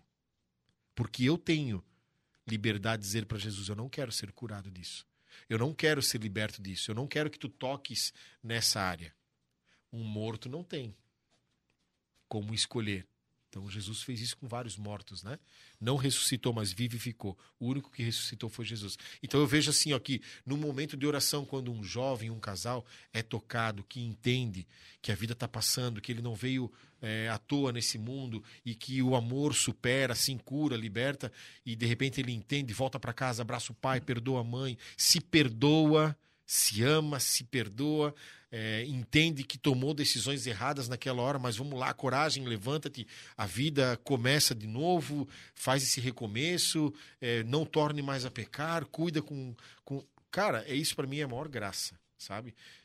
Vai muito além da cura física. Muito, muito. Eu nem. Cura física é só um, um detalhe, sabe? Mas é a cura espiritual, cara. Que quando um jovem larga as drogas, larga a prostituição, larga, larga a mentira, um marido que volta para casa, um, um, um, filho que perdoa um pai, meu Deus, num retiro, num retiro de crisma, sábado à noite, todos vendados, aonde eu questionava sobre o pai, sobre a mãe, um menino levanta a mão e diz: André, eu apanho do meu pai todos os dias. Mas por que, filho, tu apanha do teu pai todos os dias? Porque ele chega alcoolizado em casa. E eu tive, eu não sei se foi a infelicidade ou a felicidade de perguntar para ele: E tu que fazes? Ele disse: Eu não faço nada. Eu amo meu pai. Eu aprendi a apanhar. Meu Deus. E o que, que eu vou dizer para esse menino? Essa é a graça. Essa é a força que Deus está dando para esse menino. Eu aprendi a apanhar. O meu pai chega alcoolizado e ele me bate todos os dias. Era a forma que o pai tinha de botar aquilo que é ruim dentro dele para fora. E o filho dele era o alvo. E aquele menino, na crisma, eu sempre digo isso: aproveita os três dias. Tu vai ter a chance de levar a salvação para tua casa. Por ti, quem sabe teu pai vai ser tocado e curado. Sim, continua amando teu pai. Cara, é muito louco isso, é muito forte. E aí, Jesus me encanta nisso. Jesus me encanta nisso. Em contrapartida, eu sempre conto isso no, nos retiros. Também nesse mesmo momento, num outro retiro, eles vendados, onde eu sempre apresento Jesus para ele de uma forma de família, né? volta para tua Maria, para teu José, e quando eles tiram as vendas, eles estão diante de Jesus Eucarístico, né? o Santíssimo exposto, aonde Sim. eles vão fazer aquele momento de oração. Nossa, aonde é muito forte. É cara. forte, cara. Porque ali é o Deus. Aqui. É. ali é o Deus presente, cara. E eu perguntava nessa mesma forma de família: Tu lembra da cor dos olhos da tua mãe? Tu lembra a última frase que a tua mãe te disse antes de sair de, casa? Tu lembra o último abraço que a tua mãe te deu? Tu lembra do cheiro da tua mãe? Aí uma menina gritou de que boa. Tu ah, tava nessa, né? História, eu lembro dessa é? história. Tu tava nessa ou tu lembra da história? Tu tava nessa? É, Olha só. Fizemos o mesmo fac, eu e ele. Olha só, então não me deixa mentir sozinho, né? Ajuda. É. Cheiro de que boa, ela disse. Cara, aquilo me consumiu do pé à cabeça. Eu fechei os olhos, Espírito Santo me ajuda. Eu não podia deixar, porque todo mundo começou a rir. Minha mãe tem cheiro de que boa. E todo mundo começou a rir. E na hora eu fechei os olhos, né, tava tudo escuro, estavam vendados. Deu uns três segundos de silêncio, eu disse: A tua mãe tem cheiro de que boa, que bom a tua empregadinha. A tua empregadinha tem cheiro de que boa. Que tu não tira nem o teu tênis para entrar dentro de casa. A tua mãe deve ter dois calos no joelho de ficar esfregando o chão. Nem o teu quarto tu arruma. Tu nem tira o calçado aí, a tua mãe tem que cheirar que boa mesmo. A tua empregadinha tem que cheirar que boa, porque ela tem que limpar a tua sujeira. Tu, com essa idade, tu nem arruma a tua cama, a tua calcinha lá, com freada de, de, de caminhão, fica jogada lá na, na no, no, banheiro, a tua toalha, tu nem dobra as tuas, as tuas roupas, mas todos os dias a comida tá na mesa, a tua roupa tá lavada e tu tens de melhor. Por muitas vezes a tua mãe deixa de comer algo bom para te dar de melhor, por muitas vezes a tua mãe deixa de se vestir bem para que tu se vista bem. E a tua mãe tem cheiro de que boa. Saiba que um dia tu não vai mais sentir esse cheiro. Nossa, aí Aí pegou na ferida. Aí ficou aquele grande silêncio. E no outro dia eu fui imaturo, né? Imaturo, mas eu precisava saber quem que era aquela menina. Eu queria falar mais para ela. Eu queria falar mais. Eu fui tomado, né, por uma por uma, né, por um sentimento ruim, e eu perguntei quem é a menina. Eu posso conversar? Quer se identificar? Quer conversar comigo sobre tua mãe? E que bom que ela não, né? Porque eu penso que ela ia quem sabe até ser ridicularizada naquela hora, né? Que bom que não. Eu nem deveria ter feito isso, eu errei naquela hora, né? Eu errei, então eu vi que não, não. Esses são momentos que me marcam, cara, sabe? São momentos que me marcam, porque eu também tenho traumas da separação dos meus pais. Né? Eu também sei que eu não sou o melhor filho do mundo para meu pai, para minha mãe. Então eu uso disso tudo nas pregações. Né? Aproveita o tempo, ele está passando, tu és novinho. Eu não tive, eu não tive oportunidade de passar por retiro nessa idade. Então eu tive que enfrentar essa, essa- essas coisas, né? Então tem, cara, se fosse para contar, eu ficava a tarde toda contando todas as coisas que aconteceram de boas e não boas, né? Os meus erros, as, as piadinhas, a do dedão, né? Que eu não posso contar aqui. É o André, eu disse, pega teu dedão direito e traça na testa do teu amigo. Aí a menina disse, é só na testa que eu tenho que botar o dedão? no retiro da Santa Terezinha, né, Dione? Aí disse, não, filha, tu pode botar o dedão onde tu quiser também. Mas aí eu falei aonde, né? Aí pronto, ganhei eles na... Nossa, o pregador falou palavrão. Sim, eu falei a tua linguagem, né? Então, cara, isso tudo eu me transformo. Eu sou apaixonado, sinto muita falta. A minha esposa sabe disso. Às vezes ela tá de madrugada ligando nas paróquias, por favor, tem retiro pro meu, meu marido, tira ele de casa. Tô brincando.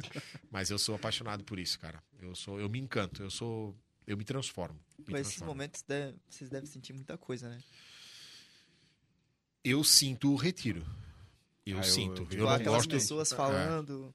Eu sinto o retiro, não gosto que me falem nada, porque por muitas vezes nas fichas de inscrições diz, né, qual o motivo que tu tá indo fazer retiro, eu não quero saber, não quero ler nada. Tem pregador que lê, mas eu não quero ler. Eu não quero ser induzido já por opinião, eu quero ser usado pelo Espírito Santo. E é incrível, cara. É, é incrível porque imagina, por exemplo, um FAC são 120 jovens, são 120 histórias. Fora a nossa da equipe, né, que tem mais de 200 trabalhando. Cara, são 300 pessoas num lugar, cada um com as suas dificuldades, cada um com as suas lutas, com as suas alegrias, com as suas virtudes, mas com os seus pecados, e todo mundo tá ali, sabe, na, na mesma intenção. Então é muito forte o que acontece. Espiritualmente a gente não tem noção. A gente não tem nem dimensão aonde isso chega. Mas na hora que o retiro vai acontecendo, vai crescendo, e no último dia que nós apresentamos a camisa, nós vamos dizer agora nós vamos para casa, É, Cara, é ali dói. Dói porque muitos dos jovens arregalam os olhos como se dissesse: Eu quero ficar aqui. Aqui eu não tenho sofrimento, aqui eu não tenho dor, aqui eu não apanho, aqui eu não sou abusado, eu não sou abusada, aqui eu não passo fome, aqui tem amor, aqui eu sou acolhido. E nós temos que dizer: volta para casa. Volta. Tudo está lá te esperando, mas tu tens a oportunidade de sair daqui diferente e enfrentar a vida e ainda levar a salvação para tua família. Cara, isso é, é, é muito louco isso. Eu não, não consigo entender, sabe? Até nós que tá lá trabalhando. Serve Cara. pra gente também, sabe? A palavra. Meu, a secretaria mesmo, quando tá. Meu, é cheio de Porque tudo gente que eu prego lá, passarinho, é para mim também. Eu tenho que preparar o retiro. E eu tenho que viver o que eu prego, eu tenho que pregar o que eu vivo. Não ser hipócrita de jogar fardo na- na- nas costas das pessoas em dizer vocês não assistem novela porque é pecado. E eu chegar em casa, a primeira coisa que eu, que eu, que eu vou fazer é colocar numa novela, sabe? Tô falando num, num exemplo bobo para que a gente possa entender. Então, assim, ó, nunca jogar fardo nas costas das pessoas. Se é uma coisa que tu não faz, então não fala para a pessoa fazer, porque isso dói, isso sofre. Agora, tá dando certo para ti? Fala para as pessoas que tá dando certo para mim. A minha oração, a minha busca por Deus, a minha busca de subir o morro lá da Zambuja, de fazer adoração, me permanece fiel à minha esposa. E isso eu posso pregar. E eu sempre fui fiel a ela no casamento. Sempre. E eu não quero quebrar essa aliança que eu fiz com ela. A minha busca por Deus está me fazendo um bom pai, por mesmo muitas vezes estressado, mas o meu filho sabe que ele tem um, um pai, a minha filha sabe. O meu filho me vê ajoelhado, o meu filho me vê na igreja. É isso que eu quero deixar. E é isso que eu falo para os pais. Abençoe teus filhos todos os dias. Coloque a mão, profetize na vida dele que ele vai ser um menino abençoado, que ele vai ser inteligente, agraciado por Deus. Faça isso, porque eu faço. Eu abençoo meu filho todos os dias, a minha filha todos os dias, a minha esposa todos os dias. Ela me abençoa. Então isso eu posso pregar para as pessoas. Busquem a verdade, busquem a igreja. É isso. Pregar aquilo que a gente vive e viver aquilo que a gente prega. E nunca disse que eu não tenho pecado, que eu não olho para uma mulher bonita, que digo, ai meu Deus, é... eu olho para ela como se fosse a minha irmã. Não, jamais. Mas é a luta. É a luta. Santidade não é ausência de pecado, mas é a luta contra. Então é isso que eu faço até hoje. Cara, tipo assim, é, eu não acredito que sim, porque a gente convive muito, mas essa parte de, de acampamento, de retiro é muito forte, tipo, pra gente que tá servindo também, pra gente que tá lá e, cara, igual ele falou, ele já perdeu o emprego por causa disso. Eu, eu acho que eu não perdi, mas segundo a minha mãe já. Porque teve um. Aquele momento quando começou a me chamar pra ir junto pra animar. Cara, foi um cinco retiros no mesmo. Em questão de dois meses, assim, que eu fui em todos. E aí, logo em seguida, me mandaram embora. Mas, tipo assim, é uma coisa que eu sempre, que eu sempre disse pra minha mãe. Eu deixo claro pra ela. Se Deus me chama, eu vou dizer sim. Porque desde a primeira vez que eu, que eu tive contato com o FAC, eu tive uma experiência que pra mim foi uma coisa nova e é algo que não tem explicação. E eu não consigo dizer não, hoje em dia, né? Eu nunca consegui dizer não depois daquele dia. E pra mim eu não vou dizer, tipo, pô, tem trabalho, tem faculdade, tem tudo. Sim, mas a gente tenta dar um jeito. Eu sempre penso assim, né?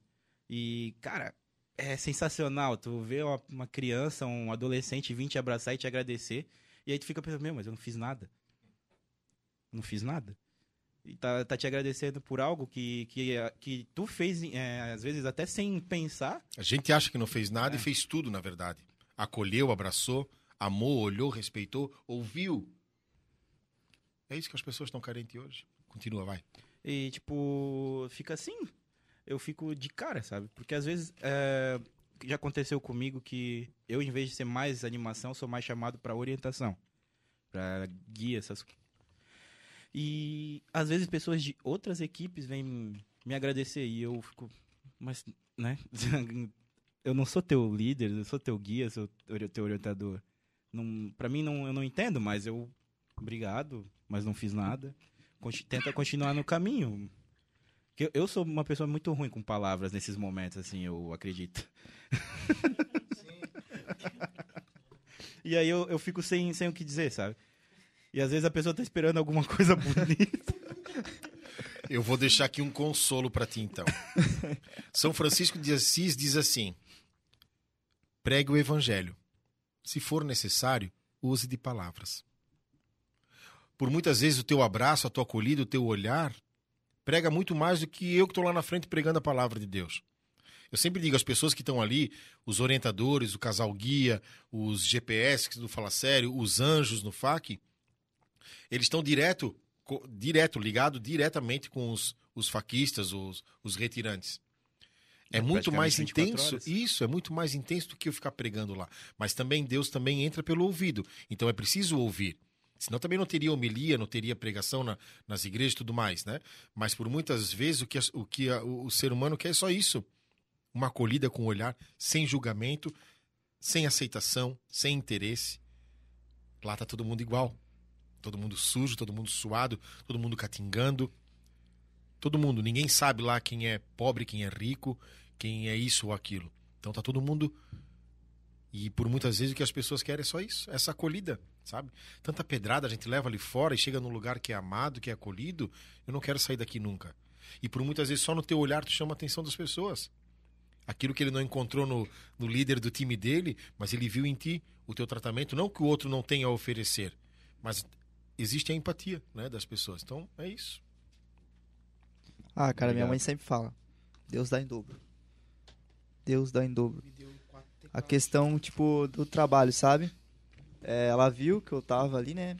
Pô, eu acordava às três e meia da manhã, eu pegava às cinco horas na padaria. Ela viu que tava puxado, ainda mais eu ia no retiro. Eu ia, acordava às três e meia, e depois já ia direto pro retiro à noite, sabe? Saía ali já, já emendava, já ia pra, pro sítio. Então ela viu que eu ia perder aquele, aquele negócio rápido. Eu, meu sonho era sempre trabalhar com fotografia. Eu sempre falava pra ela, assim, mãe, eu vou conseguir ainda. Assim, não, vai, continua nos retiros, eu, eu amo demais o que tu faz. Só acredita, vai. E não é à toa que agora eu tô. Fiz várias animações, várias, várias, várias, e agora eu tô só trabalhando com fotografia, trabalhando no que eu gosto. E, cara, eu tô feito. Sinceramente, na minha vida, com o meu trabalho, eu tô feito. E a questão até da experiência da animação é, é muito louco, cara.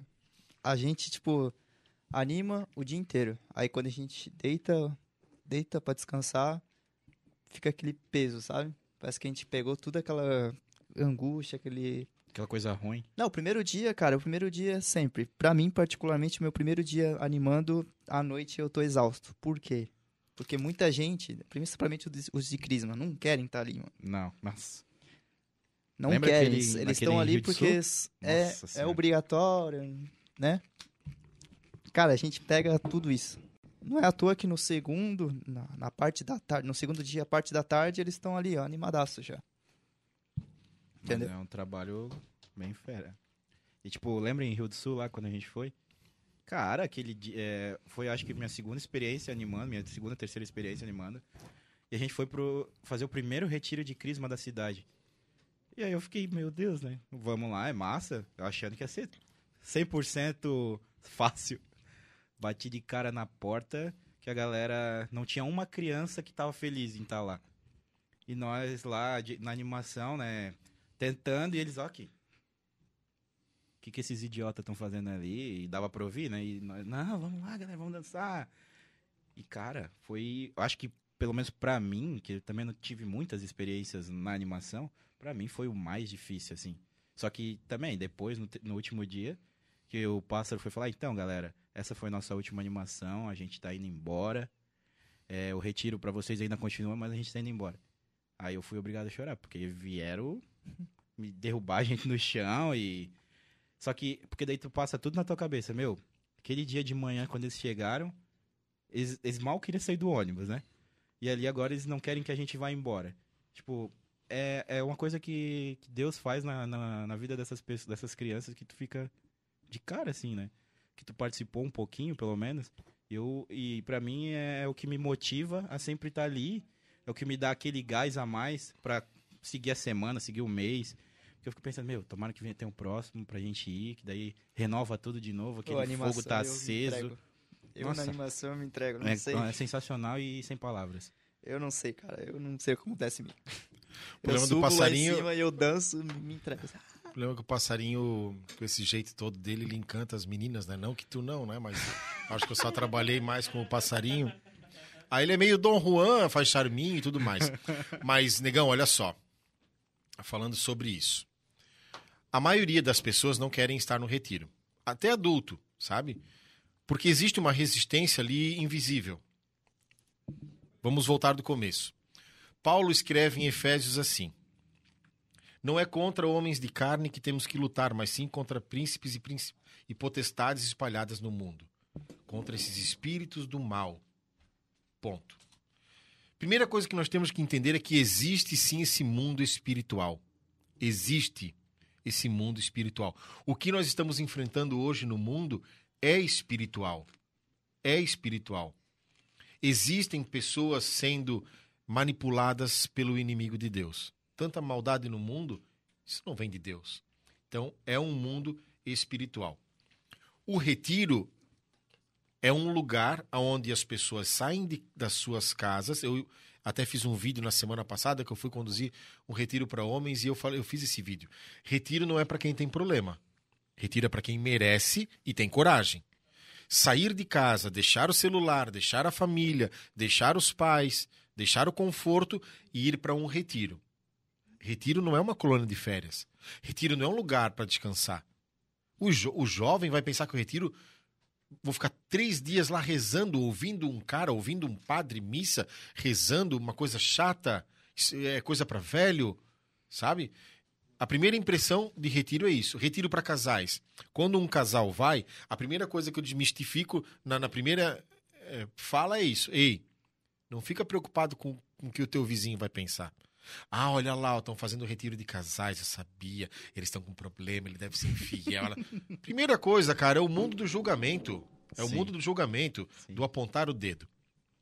Então, assim, retiro não é um lugar de descanso, é um lugar de combate espiritual. Por quê? Todos nós da equipe que estamos lá, nós estamos em oração para que as pessoas sintam o amor de Deus.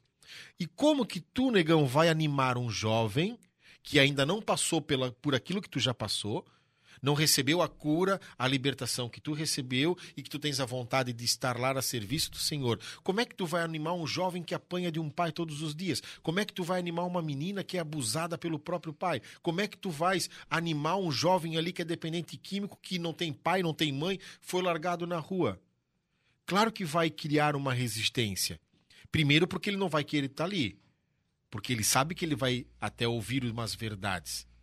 Ele sabe que ele vai ter que rezar. E ele sabe por muitas vezes que vai acontecer algo lá, mas ele não quer. Esse é o grande amor que Deus nos dá, a liberdade. Deus nos ama tanto de não interferir nas nossas decisões. Entende? Então, assim, ó, existe sim esse campo espiritual. Uma pessoa que vive, por exemplo, no mundo, é, dependente química, é, naquele pecado consciente, ela vem carregada daquilo tudo. Na verdade, aquela mulher adúltera que levar, pegaram ela em adultério e levaram ela para Jesus, querendo levar ela à morte e sem saber levar ela para a vida, aquela mulher já não pecava mais, ela era o próprio pecado. Então o próprio pecado está ali na tua frente. Não que nós que estamos na equipe não temos pecado, jamais. Mas nós temos consciência que nós temos que lutar contra. Santo é um pecador que nunca desistiu.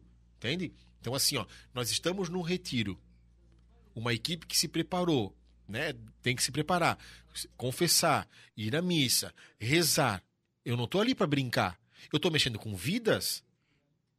E uma palavra atravessada, uma brincadeira, eu posso destruir a vida da pessoa. Porque por muitos vão lá numa expectativa de receber uma cura, um milagre, uma graça. E numa bobeira minha, numa descontração, num, num momento é, infeliz, eu posso acabar sendo uma pedra de tropeço para aquela pessoa. Por isso é muito sério o retiro. Por isso que, a, por muitas vezes, a, a, coordenação sempre nos cobra muito a oração, a fidelidade, o jejum. Façam, porque são pessoas machucadas que vão estar lá. Não digo todas. Muitas pessoas entram no retiro bem. Né? Muitas pessoas saem de lá melhor. Poucas pessoas saem pior porque existe muito amor envolvido nisso tudo. Então, assim, ó, como que não vai ter uma resistência? Vai ter no primeiro dia, no segundo vai se entregando e no terceiro Jesus ressuscita. E aí tá tão bom ali, se sentiu amado que não quer voltar para casa. A nossa grande missão é dizer: voltem para casa, mas leve Jesus junto. Agora vai começar o teu retiro. O retiro não é, não são os três dias. O retiro é na segunda-feira, aonde o teu amigo vai zombar de ti, aonde o teu amigo vai dizer, ah, agora tem Carolinha, aonde o teu amigo vai dizer, oh, vamos fumar um baseado, aonde o teu ami amigo, amigo, amigo, amiga, aonde pais que por muitas vezes nem buscam os filhos na igreja, já levei jovem para casa, pular muro, pular janela, porque os pais não foram buscar. O jovem que chega em casa cheio de amor, cheio do Espírito Santo, e o pai, cala a boca com essa história de rezar agora. Eu sempre digo, vai lá, reza ao meio-dia na segunda-feira, puxa a oração, só para ver o que teu pai e tua mãe vão dizer. Tem muitos que, cala a boca aqui rezar agora, só que me faltava começar com isso agora. Esse é o nosso grande desafio. Não desista.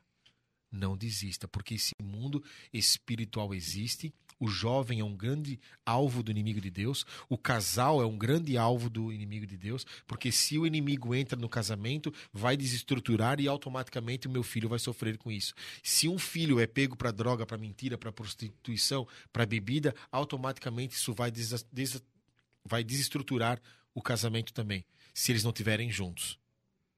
Por isso que é preciso fazer de casa, da família, um lugar de bênção a casa, a igreja doméstica. Em casa que tudo se resolve, se perdoa, se alegra, se restaura, se desenvolve, cresce.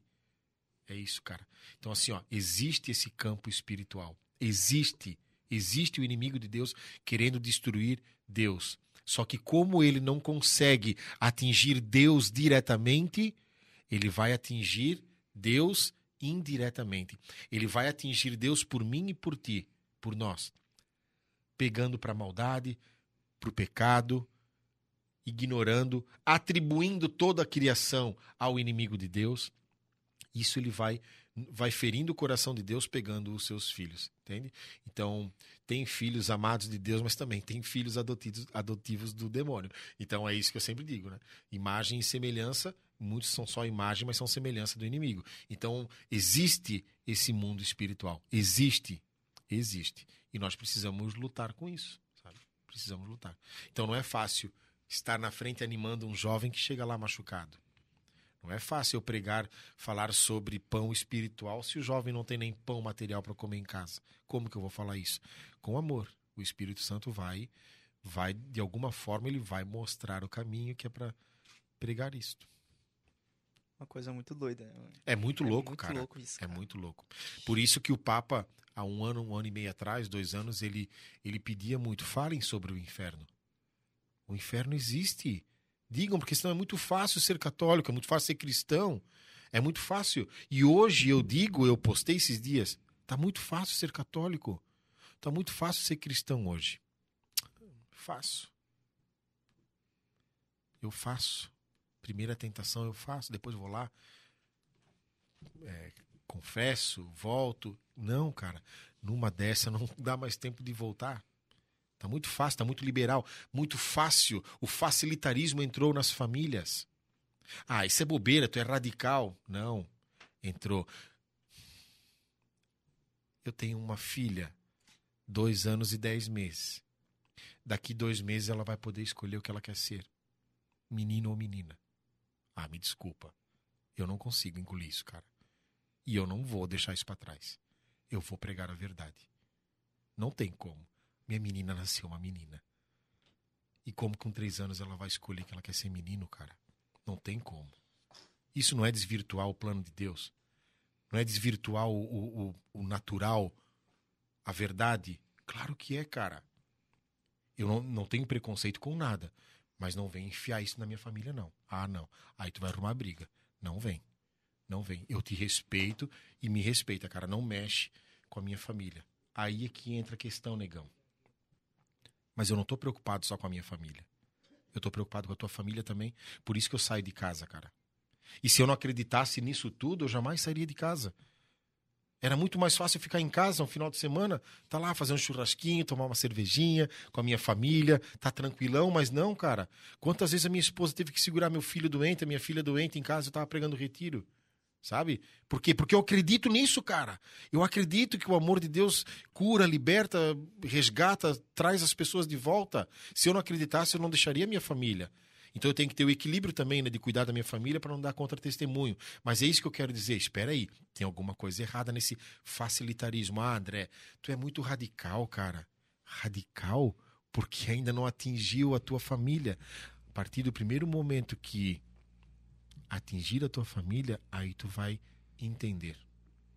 Só que eu não quero deixar atingir a minha família para entender. Orai e vigiai. É isso, cara. Por isso esse desejo incansável de, de, de estar em retiro, alertar, exortar, pregar, sabe? Esse é o trabalho de evangelização.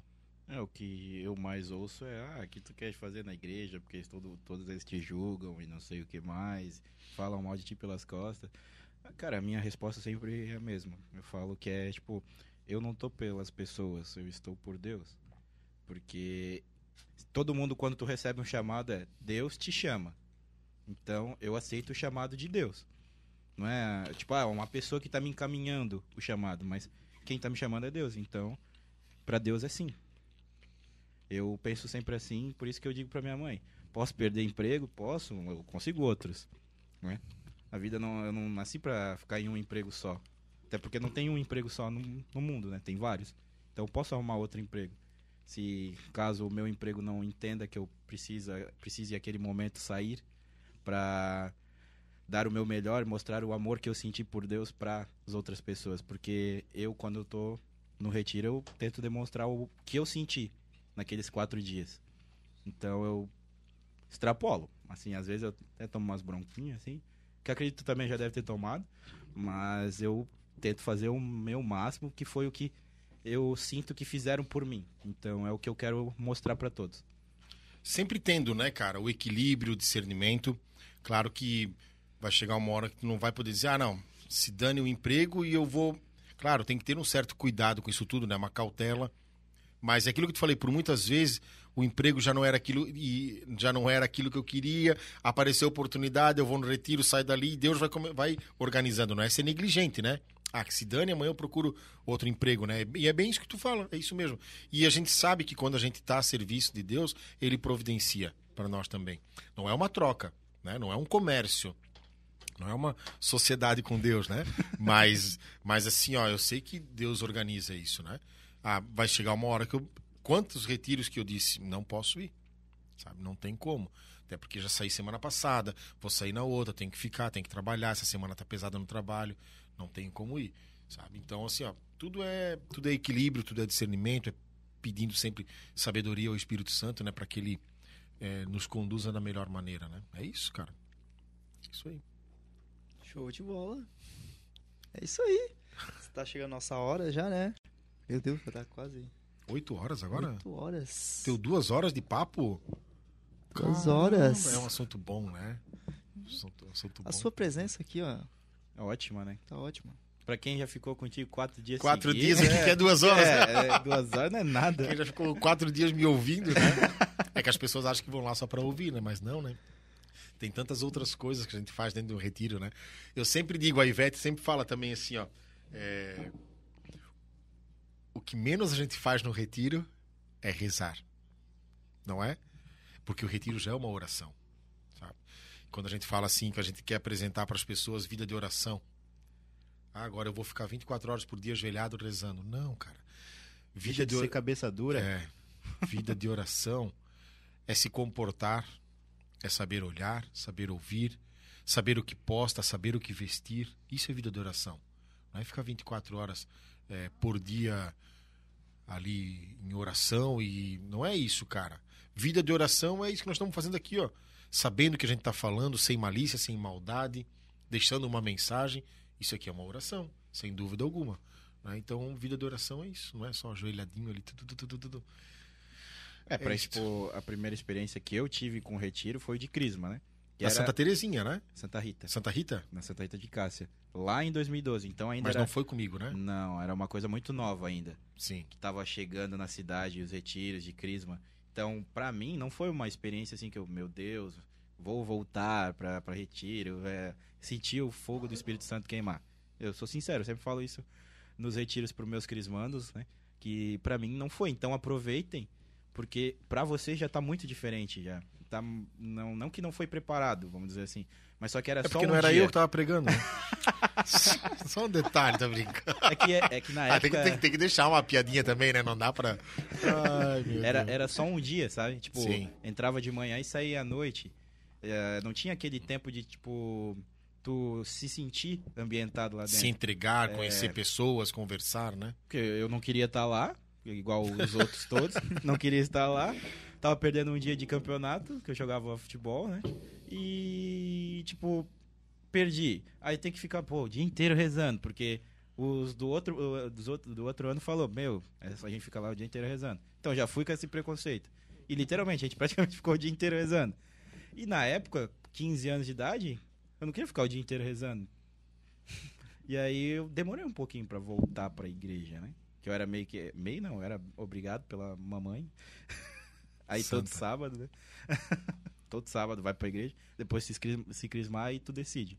E aí eu não ia mais. Ah, legal. Diferente de tu, eu já tive o privilégio de Crisma, FAC, Né? Já foi tudo em seguida já.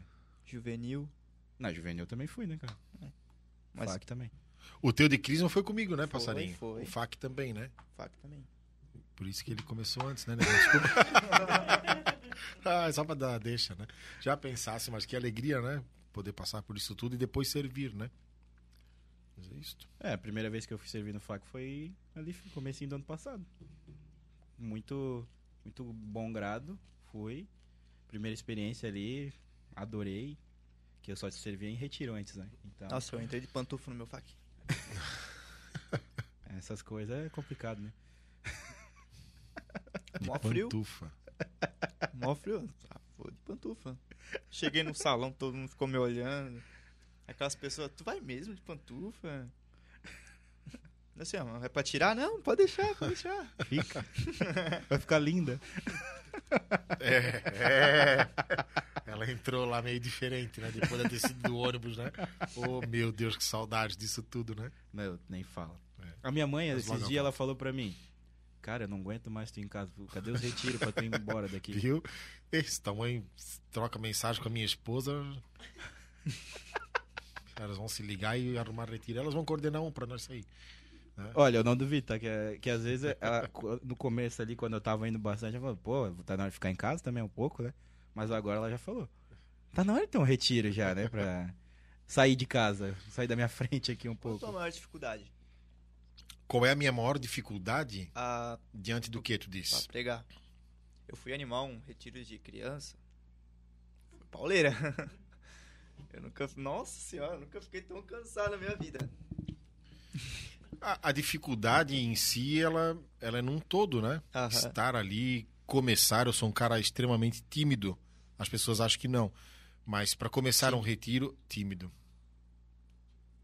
Pior que eu entendo ele. É, é, chegar ali, olhar para as pessoas, dar as primeiras palavras, essa é a maior dificuldade. Porque é aquilo que eu falei, eu não sei como as pessoas estão, não sei quem é que eu estou encontrando ali, eu só sei que eu não posso brincar, eu tenho que ser instrumento de Deus.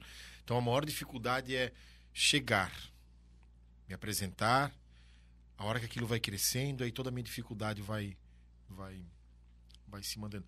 Cara, e a grande dificuldade num todo é permanecer fiel a Deus, né? Que tudo e todos vêm conta para que para que é, eu caia, né, indiretamente ou diretamente. Isso é normal. Então a grande dificuldade é permanecer em Deus, permanecer fiel. Essa é a grande luta, sem dúvida alguma. né? Mas de retiro é isso, cara. É chegar, porque queira ou não, o meu trabalho, a minha equipe de pregação, né? Ela é- tem várias equipes. A, a minha em particular, a minha conduta é conquistar. Conquistar. Convencer, não. Quem convence, convence é, o, é o próprio Espírito Santo, mas conquistar.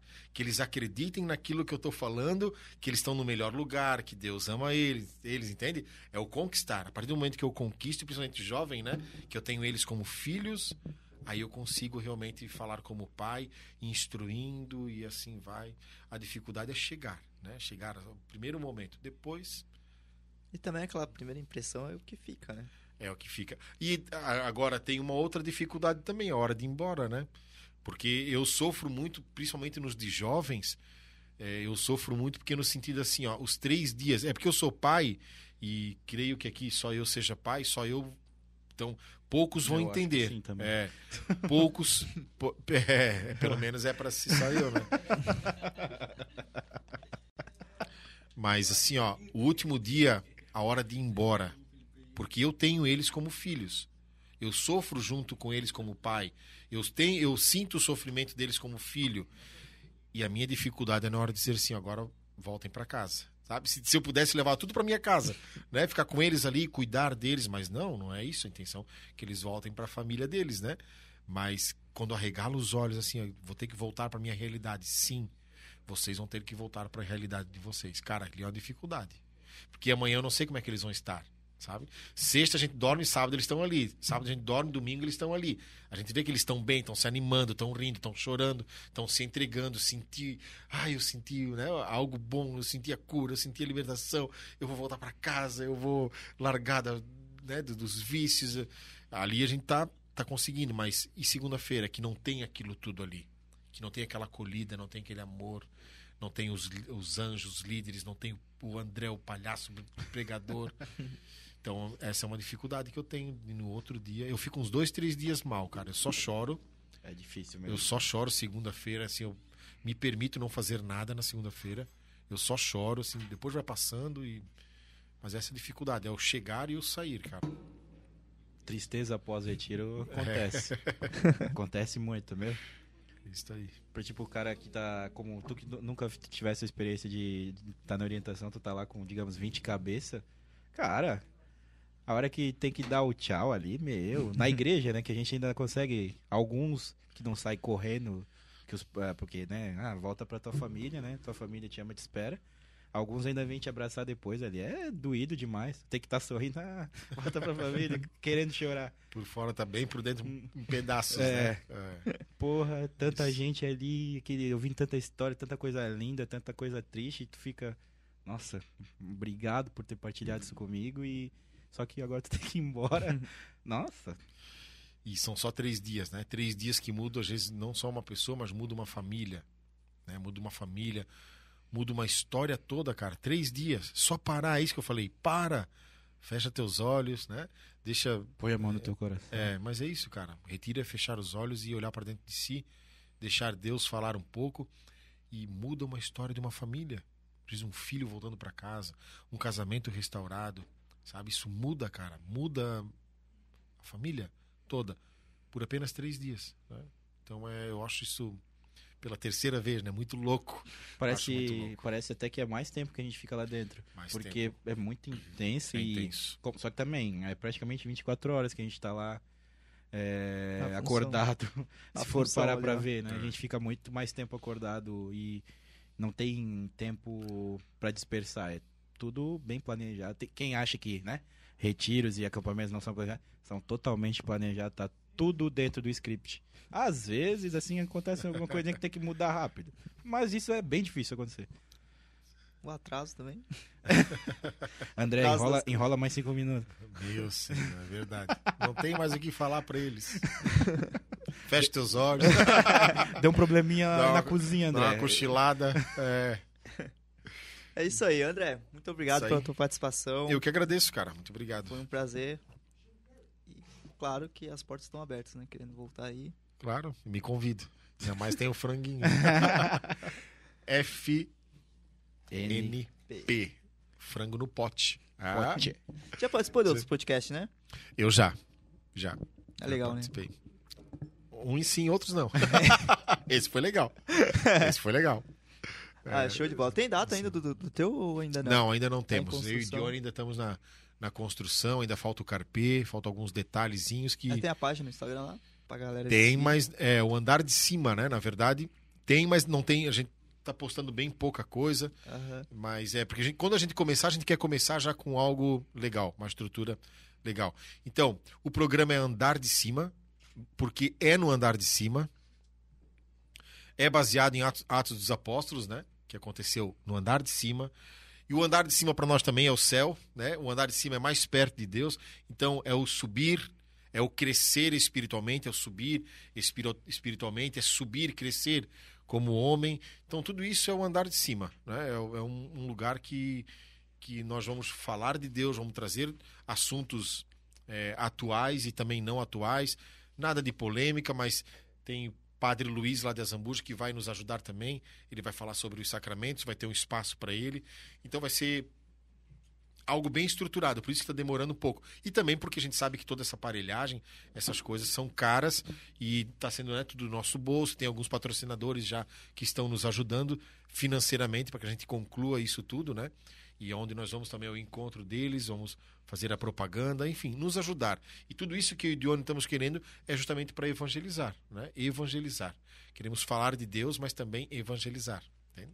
Top demais. Isso aí. Um último assunto, sim, só pra finalizar.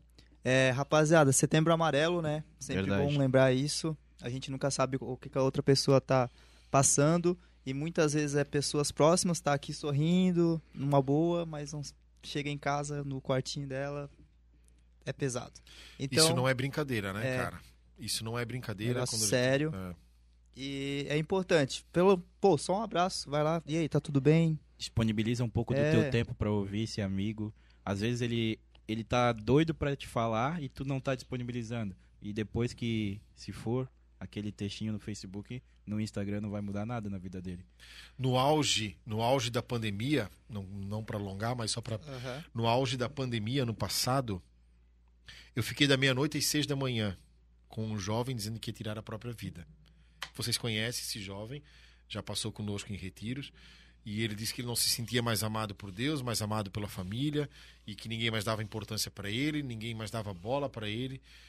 E eu fiquei da meia-noite às seis da manhã dormindo naquele, conversando com ele, tentando fazer ele é, cansar também, assim como eu estava cansado e tentando achar uma forma de não, não. É aquele tempo que não podia sair de casa, né? Todo mundo em clausura mesmo, não podia andar na rua, uma coisa muito louca. E eu conversando com ele, conversando com ele, não, não faz isso, tu tá cansado, é a pandemia, o isolamento. Então esse e eu sempre digo, né, suicídio, a pessoa não quer tirar a vida, né? Ela quer tirar a dor. Ela quer tirar a angústia, ela quer tirar o sofrimento. E como que ela vai fazer isso? Tirando a própria vida. Então não é brincadeira, não é não é vitimismo, não é querer chamar atenção, é algo muito sério, ainda mais hoje, com tudo que nós estamos vivenciando, é algo muito, muito sério, muito importante. Nós temos que observar bem as pessoas que estão à nossa volta, às vezes um- uma pessoa desanimada, triste, existe algo sim. Tem que ajudar, tem que acolher. O Dione é um cara especialista nisso, ele até ajuda. Não, você não podia contar, né? Mas existe em número, né? Qual é o número do telefone? 188 é o CV Centro de Valorização à Vida, CVV, telefone 188. Sentiu tristeza, desânimo, uma depressão, uma vontade de tirar a própria vida, liga que tem pessoas preparadas, psicólogos, ajudantes, assistentes, preparadas para ouvir e para orientar. Então é muito importante isso. 188. Oh, que legal, não CVV. disso. Sim. Que da hora. Com certeza muitas pessoas não fazem ideia, né? Que tem então, essa profissionais de saúde, psicólogos pelo SUS, então procurem essa ajuda, essa ajuda profissional. Procurem, eu sempre, né, dentro da igreja oriento, procure um sacerdote, procure um padre, peça orientação, se for preciso confesse, mas peça orientação. Se for preciso um tratamento, faça também. Temos vários amigos psicólogos eh, que têm espiritualidade, que podem sim nos ajudar. Sabe? Então, sentiu qualquer coisa, procure o padre, procure o psicólogo. Tem o CVV 188, tem psicólogos gratuitos pelo SUS, várias pessoas querendo ajudar. Então, não sofra Sozinho. sozinho, não sofra calado, não tenha vergonha de procurar e pedir ajuda, jamais, jamais. Ninguém está isento de um dia ser ajudado. Eu sou ajudado até hoje. Por isso que eu tenho essa sede de ajudar. Então, é isso. Legal, bem lembrado. Tragam um assunto desse que é bem importante aí para o podcast de vocês também. Show de bola. Não, esse mês a gente todo, desde o primeiro podcast desse mês até agora, a gente Que sempre legal. está tá pincelando. Sempre quem fala é o Bruno, né? Mas hoje, como ele não tá aqui, decidi falar, que é bem importante. É isso aí, negão. Palavras finais? Muito obrigado. É, fosse uma, um bode expiatório da, pra mim vou poder voltar à igreja, te agradeço. E Jesus te ama e eu também. Amém. Muito Amém. Ó, que fofinho. Viu? É. Oi. Legal, gente. É Muito isso obrigado. aí. Eu que agradeço a oportunidade. Mostrar o trabalho né, que é feito dentro da igreja, pessoas leigas, os padres, os movimentos, um pouco da minha história de vida também, né? Que não, ainda não aconteceu, mas está acontecendo, né? Eu sempre digo que vai ser no dia do- da minha morte, né? Que vai acontecer realmente, se eu quero ser convertido ou não, né? Então é isso, muito obrigado. E eu estou à disposição, quem quiser conversar, teclar, ajudar, ou ser ajudado, enfim. Passa teu à Instagram ali pra galera. André Sete Vilela. Curte lá, vamos trocar likes. Só vamos agradecer então quem participou, já que hoje o. Bruno não tá. Claro. Isso aí. A minha mãe, Ó, a Ivete, que participou com comentários, né? O Hamilton, o último podcast do mundo, Karina, a... e Jefferson Ricardo e a Carla Babolim. É isso aí, Vocês são rapaziada. incríveis na animação, saudades. Muito Ó, obrigado. obrigado. pregação não, né? É isso aí. Rapaziada, muito obrigado pela participação de todos aí. Segue lá, FNP Brusque. Pede lá cupom de desconto. Fala abaixo 10%, 10% de desconto. E aqui ajuda você, nó- nós também aqui, né? A gente tá aqui na batalha todo domingo aqui para passar um entretenimento para vocês. Segue lá nós no Instagram, falabaixo.podcast, no Twitter. Fala, Fala abaixo podcast, sem o isso. T no final. É isso aí. E até a semana que vem, mais um episódio. Fala abaixo podcast. Uh, valeu!